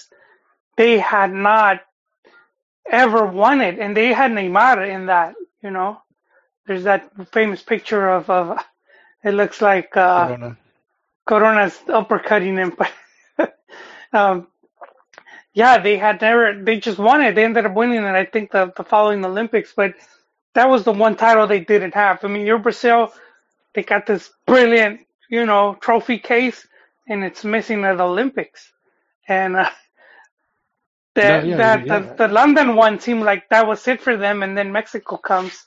You know, it it seemed like what better opponent, you know, to face in a final and and to win it, and they end up beating you. Right. So so all of all of Mexico's milestone wins have have, have come again against Brazil. So what- so to me that's what I'm saying. You know, th- this would be a milestone win for Mexico. So who better to do it against than than Brazil? I mean, it is it is it it, is and I, and and I cannot say it enough. It it is the one big team that for whatever reason Mexico Mexico plays and plays well against. So let's hope for more of the same. Yeah, yeah. It's it's there's a lot of great matchups lining up. Yeah, so uh, we have, we have that, and then we have uh, the France, Argentina, Uruguay, uh, Portugal. So so you're hoping there, Joel. You're hoping the Clásico del Plata. I wouldn't mind seeing it, man. That would be something else. It would be. Uh, I mean, it would be. We we we asked a question when this came up earlier. O- over and under on on on, on red cards. What- what's your number? Red cards Yeah, for for what game? for Uruguay, Argentina. How many how many red cards? What's your? I would So maybe I'm, I'm, 2 gonna, or I'm, gonna, 3 I'm, gonna, I'm gonna say two, but over two or under two? Over two or under two? Yeah, I would. Oh man, that's a tough one. It's uh, I'm right in the middle of that. But I- I'll say oh, I'll say under two, Under? and a bunch of yellows. Oh, they'll be they'll be like like nine yellows. Yeah, and they could have been more red cards, but but the ref's not gonna want to throw the match away. Uh, well, see the red the red cards that I'm thinking of, or if or if someone's winning 2-0 and they just want to. They're not gonna lose both fights, huh? yeah, exactly. Because Argentina did that against Croatia pretty significantly, uh, but they they just didn't get red carded for it. But there was some there was some hitting Yeah. going on there at the end of that game. They were doing some stuff that uh, was was impressive. And Layun tried to do it, and it, he just came off as an as as an amateur. yeah, he's he's missing the dark arts. Yeah, he uh, exactly exactly. He uh, he didn't uh, he, he was not subtle about what he was doing. Not subtle at all. So and then we have uh, we have Belgium, Japan, and then Mexico, Brazil. We'll talk about that bracket in a second. So over on the other side, Joel, we have we have Spain, Russia, Spain, Russia, and uh, Denmark, Croatia on the top half. So out, out of those four, who uh, who makes the semis for you? Yeah, uh, Spain. I think Spain's going over Russia. Um, and then Spain, Croatia I don't be know. It would be a fascinating quarterfinal. Yeah, I think the other one's a toss up for me. The Denmark Croatia, I think it could go either way. Um, but I, I say like see, seeing Croatia do what they did to Argentina and then doing the whole six points.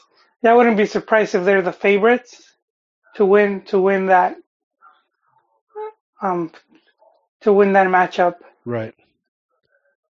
And then But I do think go ahead. I do think if you see a Brazil Belgium, that could be like one of the you know one of the best games of the tournament. We can only hope so. I would also think that Mexico Belgium would be a, would be an entertaining match as well. Yeah, I, I've I've lost my faith, John. I Well, you already said It's- you you, it's you, beating out of me. you hedged. You hedged. You said 60-40, so you're you're you're you're you know you've left yourself you left the window open, Joel. You're right. No, I did, I did because you can't discount even even if they play bad. you and- closed the door, but you didn't. I still left the window open. no, and and this other thing, the other thing is that Mexico plays better as underdog. So I mean, they still have a few things in their favor, but I just see the the negatives outweigh the positives. Well, Mexico has the intangibles on, on their side. You know, like I said, they they they like being the underdog. They they like having a chip on their shoulder. You know, I think that the the way that the fans reacted to the uh, to the loss, you know, if it, if it galvanizes the, the the team into having a chip on their shoulder, so be it. You know, because they play a lot better with one. So if Yeah, if if they're trying to make that happen, then let you know let them make it happen. Uh, you know, the whole Brazil thing that we've talked about, and just uh, you know the, the history that they have, and and and, it's not just I'm not just saying that just you know a random Mexican. We're talking about you know there are players that live through this, you know that that, that, beat Brazil at the U17, that beat them in the Olympics. You know, there there there there are guys that were on those teams that did that, and uh, so yeah, that, but some why, of these guys are they even gonna play? Because you have like you have like Oribe Peralta, you have like Giovanni, like are they? And those guys are bench right now. Well, I and mean, even it's, it's just- Fabian is It's just, it's just, it's just good to, you know. I, I think Fabian might start actually. You think he might start? What about Jonah, man? He hasn't played not one minute. I, I'm surprised that he hasn't played at all. Well, he, I think he was the insurance policy for Herrera when Herrera took the, uh, he had to take a second yellow. That, that's why I don't think he's Yeah. gonna. I think that if he's going to play, he's only going to play if Herrera's out, Yeah, which is fine. I mean, I get that because I mean, it could, it could have very well happened. So, uh, but I, I do see him. I, I, if Mexico is putting in the Rafas and the Jonas of the world in the second half as a sub, then that means things are going well for Mexico. If they if, Mex, if Mexico's subs are Tecatito, Raúl Jimenez, and you know some other offensive player, then you know things are not going well for Mexico. So, whether that that will be a if you don't look at anything else, look at look look at the subs and see when they come in. And then let's see. And then on the bottom half of the bracket, who to round it up, we have uh, England playing Colombia, and the other game is uh, it's I forget who the other one is. Joel. I don't have my bracket. Japan. Japan.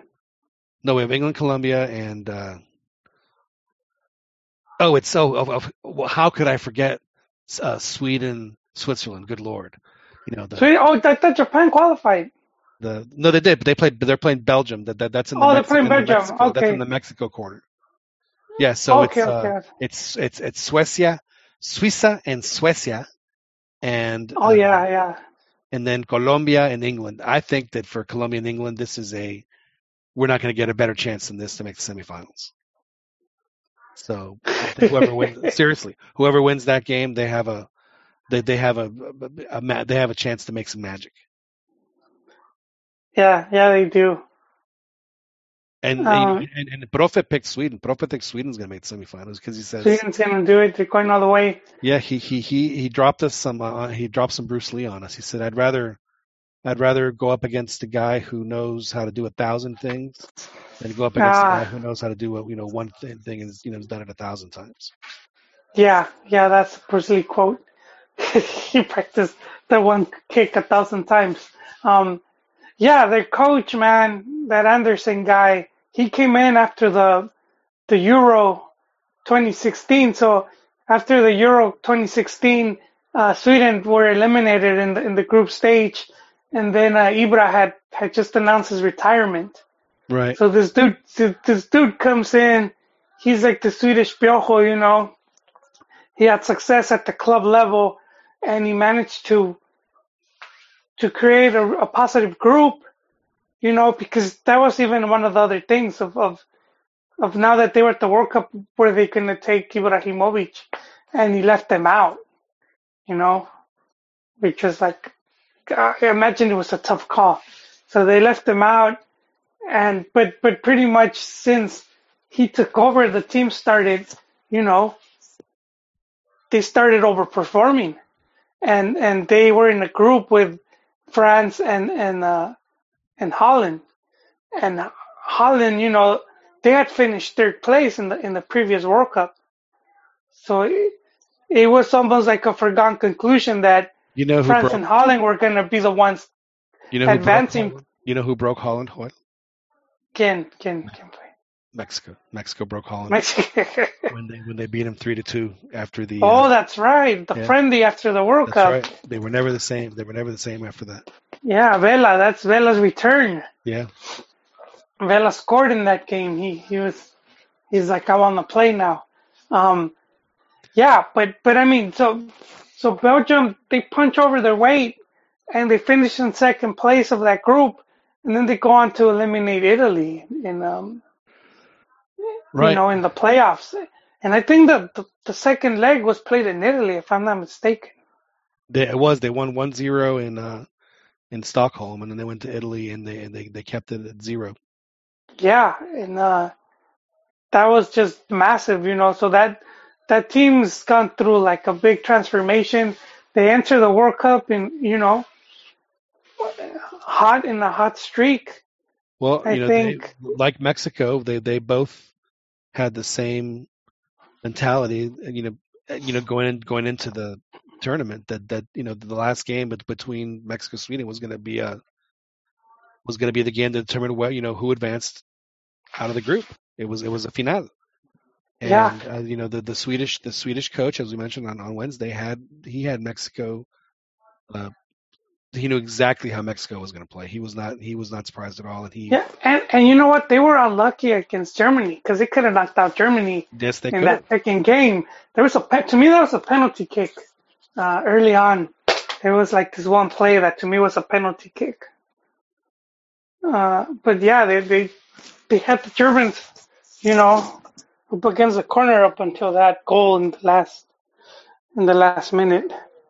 And then, yeah, and then at that point, it would have been the Germans who would have been relying on Mexico to uh, for result because the only way that Germany goes through is if they win and Sweden doesn't.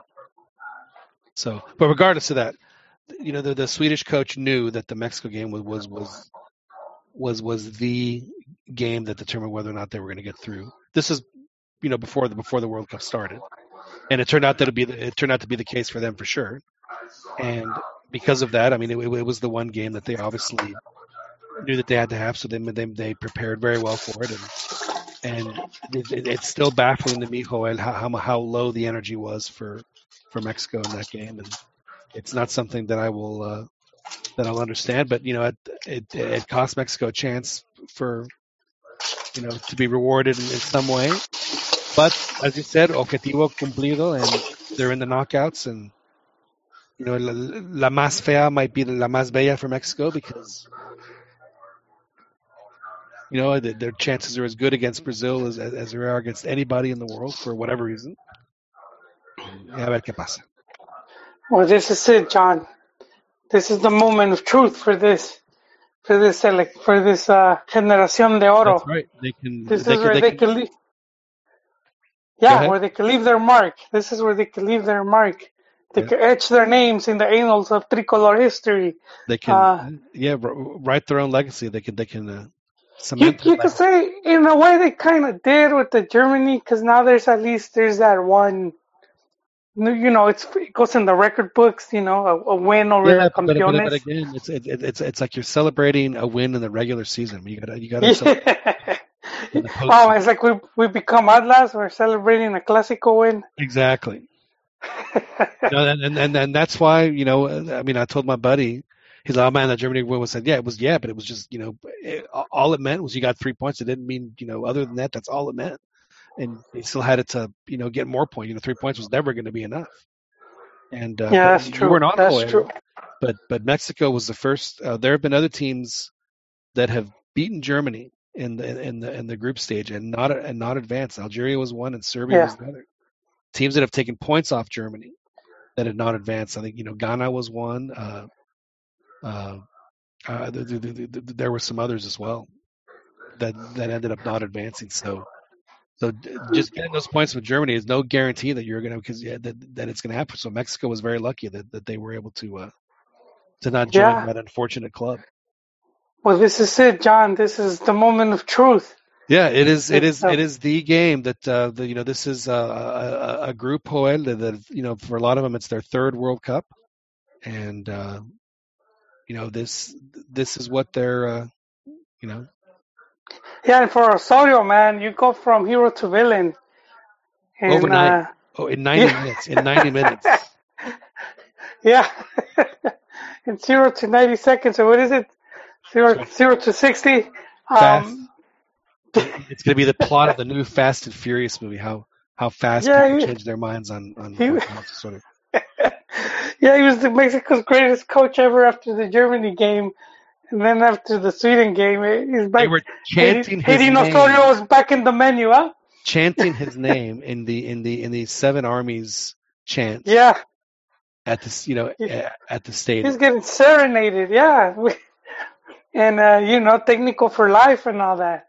And and now it's like Fuera Osorio all over again. It's like you know Um, what it was. It was it was the Mexican fans were were were, were dancing around like like oh, like what was his name Prince Prince Oberyn. no Yeah. Well, I mean, thinking You they know- had it all locked up.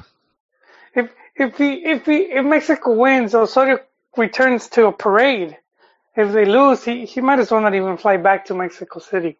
I don't think he'll be hated. why? But- well, it depends. It depends how you lose too. It depends true. how you lose. Yeah, if they lose 5-0, which which again is is entirely possible. I am not ruling that. I'm I'm, being- I'm being honest. I'm not No, ruling that true. I mean, I'm just you know it, it could very well happen. Yeah, if he loses like that, then yeah. But I mean, if, He if might as already have his stuff being shipped to Yeah. to uh back to Colombia or to Miami or somewhere.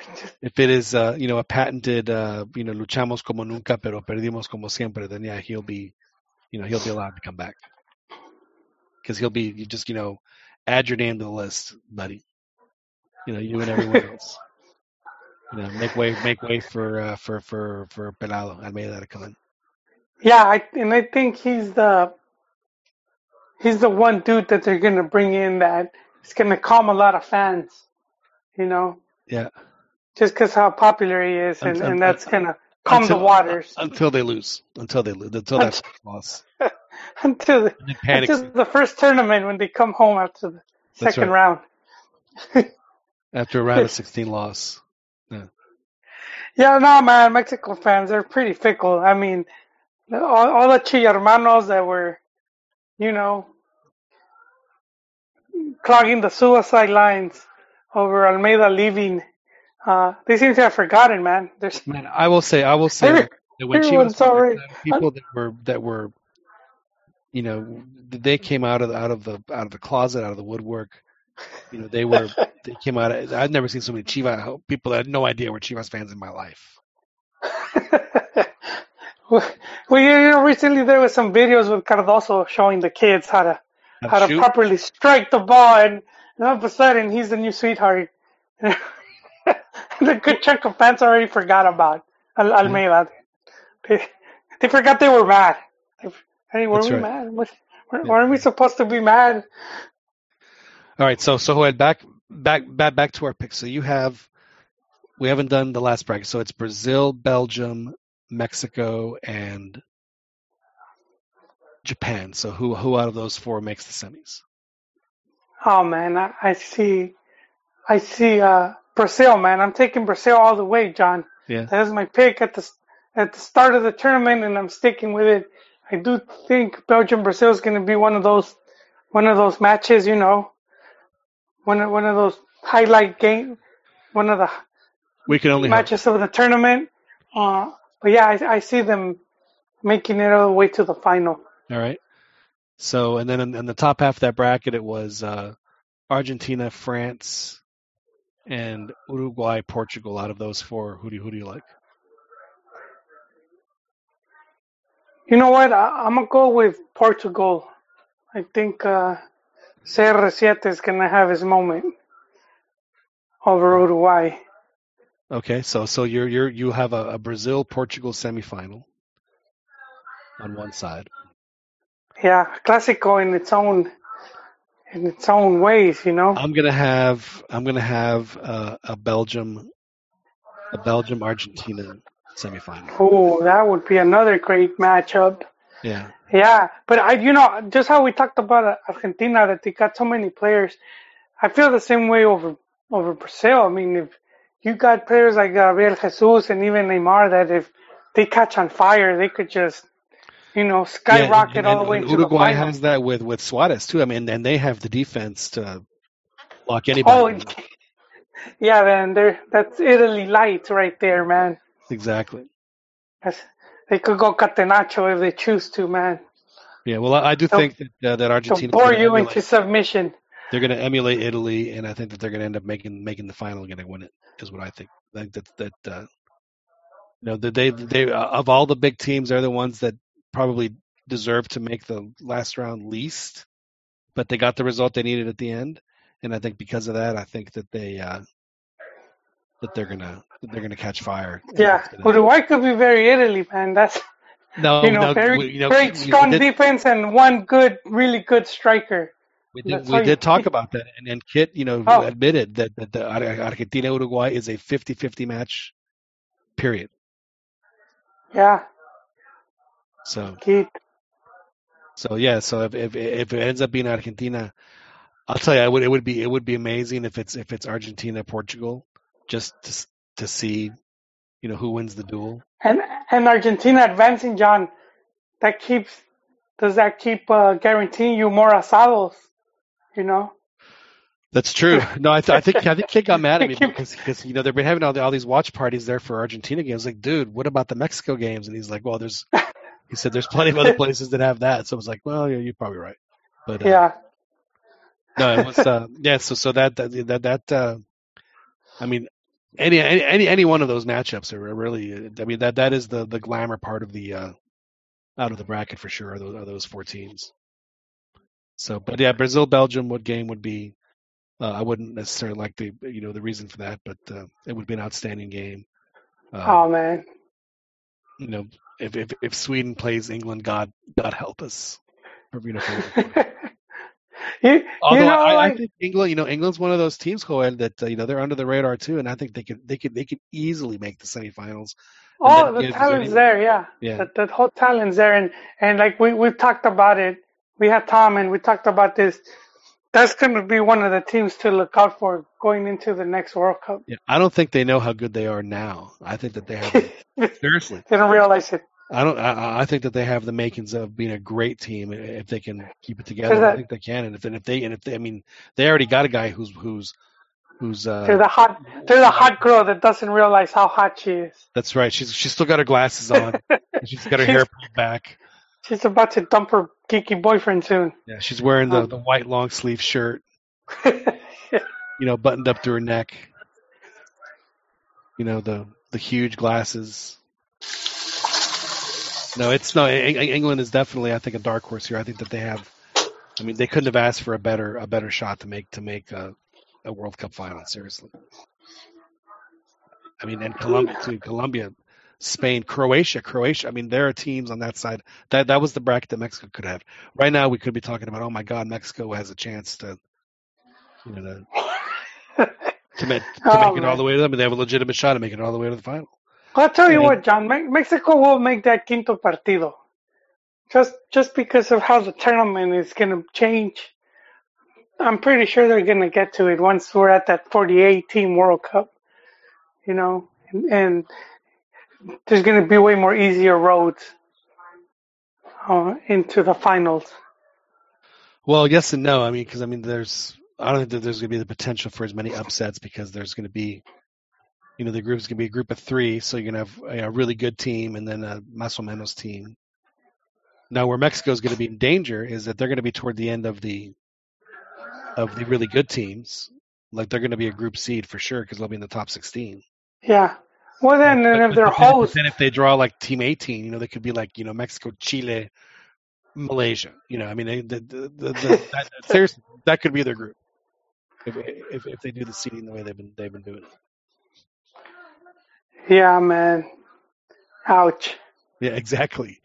So there's there's again, you know, you know that's why we we we we're, we're stressing that, you know, yes, Mexico lost to Sweden and it sucked, blah blah blah, but Mexico made it out of the group stage, you know, by knocking out Germany. Yeah, but but that Chile that Chile team might be gone by the time uh Well, I'm, 2026 I'm rolls around. sure, but I'm just I'm just I'm just I'm just throwing that out. there, You know, just you know, whoever's ranked 18, you know, you know, You know, and and and you know what. John? It's going back to what we were talking about maintaining that consistency because Chile's the, the one team that they'll have a really good selección for one cycle or two, and then they disappear for one or two cycles, and then they come right back. Uh, and I think if, if we could give points to Mexico, I would say that's it. That even if we don't have that that brilliant team, they still they'll still go to the World Cup and and and not look bad, which was like, you know, in, in some senses like like uh, La, La Volpes, you know, he had Kikín and Bravo as strikers. I mean, and and he still managed to go go out pretty good, you know. You know, people are, you know, we're comparing the, oh, the, you know, the, this team wasn't as good as the La Volpe team. And that La Volpe team in that World Cup, they did. What is the deal with people saying that that was a good? Well, it was. They did not oh, have good World Cup performances. they they just remember the moments, you know. They just remember certain moments. So they, you know, they and I, yeah, the match against against Angola was terrible. And I was at the stadium. I I saw that game, and it's it's. I keep trying to forget it. You know, it was just boring. That was the It was first time I bad, heard. bad I game. heard the people chant. Was it was it that game?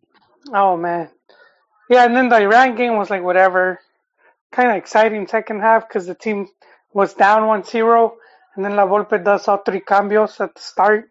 No, they were up one And uh, but they equalized them very quickly, and then yeah, two goals late. yeah, and uh, they lose to Portugal, and then they got completely dominated by Argentina. But because they took it to the, they took it to the um, Extra time. extra half. Yeah, and then you had the Maxi, the Maxi golazo. It just the match seemed better than what it was, and also also we we kind of mixed some of the some of the Confederation Cup. You know, team team looked pretty good in Confederaciones, Well, that's so what we peaked. it carried over a bit. Yeah, And, it and, carries over. you know, and, and this World Cup to me is why, you know, I'm willing to. Yes, it, it, sucks when Mexico gets you know blasted out of a out of a Copa America that's played in the states, and and and, and and especially the Confed Cup. To me, the Confed Cup is you know just a great opportunity for a team to you know to try some stuff out. It's a, as a prep tournament. To me, every, everything should lead to the World Cup for for for a for a country like Mexico. So, but to me, the only, way that that's worth it, and that that's why I was totally fine with the, you know doing other rotaciones and all that stuff, uh, because you know the, the the devil's advocate in me was like, you know, he's probably gonna gonna need you know Carlos Vela to, play for 30 minutes in a game, maybe against Brazil in the round of 16, or he has to play you know an, an extremo. So you know, I'm- let's play him at an extremo for a couple of games and see how he does. You know, is he comfortable? Oh, he's great. So we're gonna if, if that comes up, we're gonna have to do it. You know, might come up again in the Brazil game. So that stuff to me never never really bothered me. And uh, and so if if he can, you know, cash all that in, then yes, I think that he deserves the, you know, he he, does, he deserves the credit and the and then the, and the respect of folks for for accomplishing something that you know hadn't been done in over 30 years. And uh, I don't necessarily think that that means I don't think that a coach is better or, or worse in the second in a second cycle. I don't think that would be a good idea. But you know, if it, it, it, it is Mexico again has has never had a better chance to win a game in the round of 16 as they have against Brazil. With with uh, you know as you, as you said, you know this is a chance for these guys to cement their legacy, and it's uh, it's it's all in front. It's all out there in front of them. You know, Brazil is a tough opponent, but they are you know no one is unbeatable, and, and they certainly have some flaws that Mexico can expose. Mexico obviously has flaws that Brazil can expose, they have to limit that exposure. Joel, it sounds delicious. I hope it's good. It, it is. It is. It's my late dinner, John. Well, Joel, we've, we've been on for a while, so we should probably uh, Yeah. probably probably wrap it up here. Yeah, yo pensé que venía a barrer, but we got caught up on this. Well, you know, it's the World Cup. It's the Mundial. I mean, it's you know the the group stage is over. We're round of 16. Uh, a, a very difficult group stage for a, a lot of teams. It was, uh, you know, we're all we're all decompressing now. We have we have a day off, and then it starts again on Saturday. Yeah. Yeah. So we can all sleep in tomorrow. Have to get up to watch the games. That's what Andres Cantor said after he did the Colombia game. He's like, at the end of the game, the whistle blows. Goes, No hay tiempo para, like, there's like, y mañana vamos a poder dormir. Because, you know, they're traveling from city to city every day. It's got to be hell. Yeah, I didn't know he was doing that. Yeah, yeah, they, they've been going. Now, sometimes they're in Moscow, they do it from the studio, but like lately, they've been going for these four days. They went from city to stadium to stadium to stadium to stadium. They were in a stadium all four all four games, and then you know Russia's a big country, so a lot of ground to cover. Yeah. Bueno, John. This is my out. All right, Joel. Well, enjoy enjoy the rest of your uh, the rest of your late dinner, and uh, your, uh, just just to just to recap, you you, you say you say 60-40 Brazil, so you're leaving the door open. That's correct. but, you think Brazil's going to win? That is correct, sir. But I'm, I'm hoping for the upset, but that's still my prediction. You know, I'm going to go ahead and predict Mexico because why the hell not? And, uh, and and I do think that they have they have what it takes to do it, and they, they, like you have pointed out how important it is. Their history has proven that they have. So let's go out and do it again, boys, like we have in the past. And I think that that is a a huge advantage that very few teams have against Brazil. And uh, Mexico has that advantage, so they, they should definitely use it to their advantage, and hopefully they will. And uh, hopefully we'll see uh, Mexico in the uh, in, in the quarterfinals against against Japan. Uh, probably be Belgium, but hey, man, you know, you know, the, the, this World Cup Joel might turn out to be like the Liguilla. Who knows what's going to happen? Because I think a lot of these teams are still pretty even. So uh, we'll see how it turns out. the Liguilla where Querétaro makes the final. That's right. Yeah, the final the final final's going to be the, the the final's going to be Japan uh, Japan Russia. Japan Russia in the World Cup final. Yeah, I think Like- FIFA will be hoping that's not the case. Like when the when the finals are like Querétaro San Luis or uh or like Dora wasn't Dorados in the final once against some random team. I don't I don't remember that. All right, Juan. Well, we do thank uh, the folks that have tuned in to catch part of the show, all of the show portions of it. We do thank Kit McConnico for joining us earlier.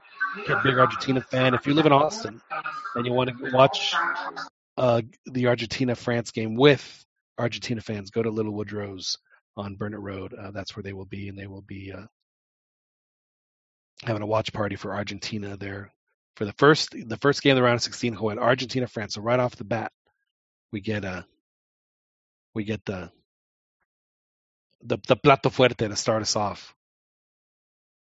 It's it's like the shot of tequila before your morning coffee, Joel. Boom.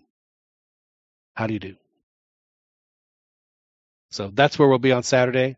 My name is John Jagu. Uh, you guys have been listening to the Cantina MX podcast. We do appreciate y'all listening to us. You can download this podcast every uh, every week when we upload it up to the podcast center on iTunes as well as on Google Play, and of course you can listen to it right here on our YouTube channel. We'll be back with you guys next week. Thank you very much for joining us.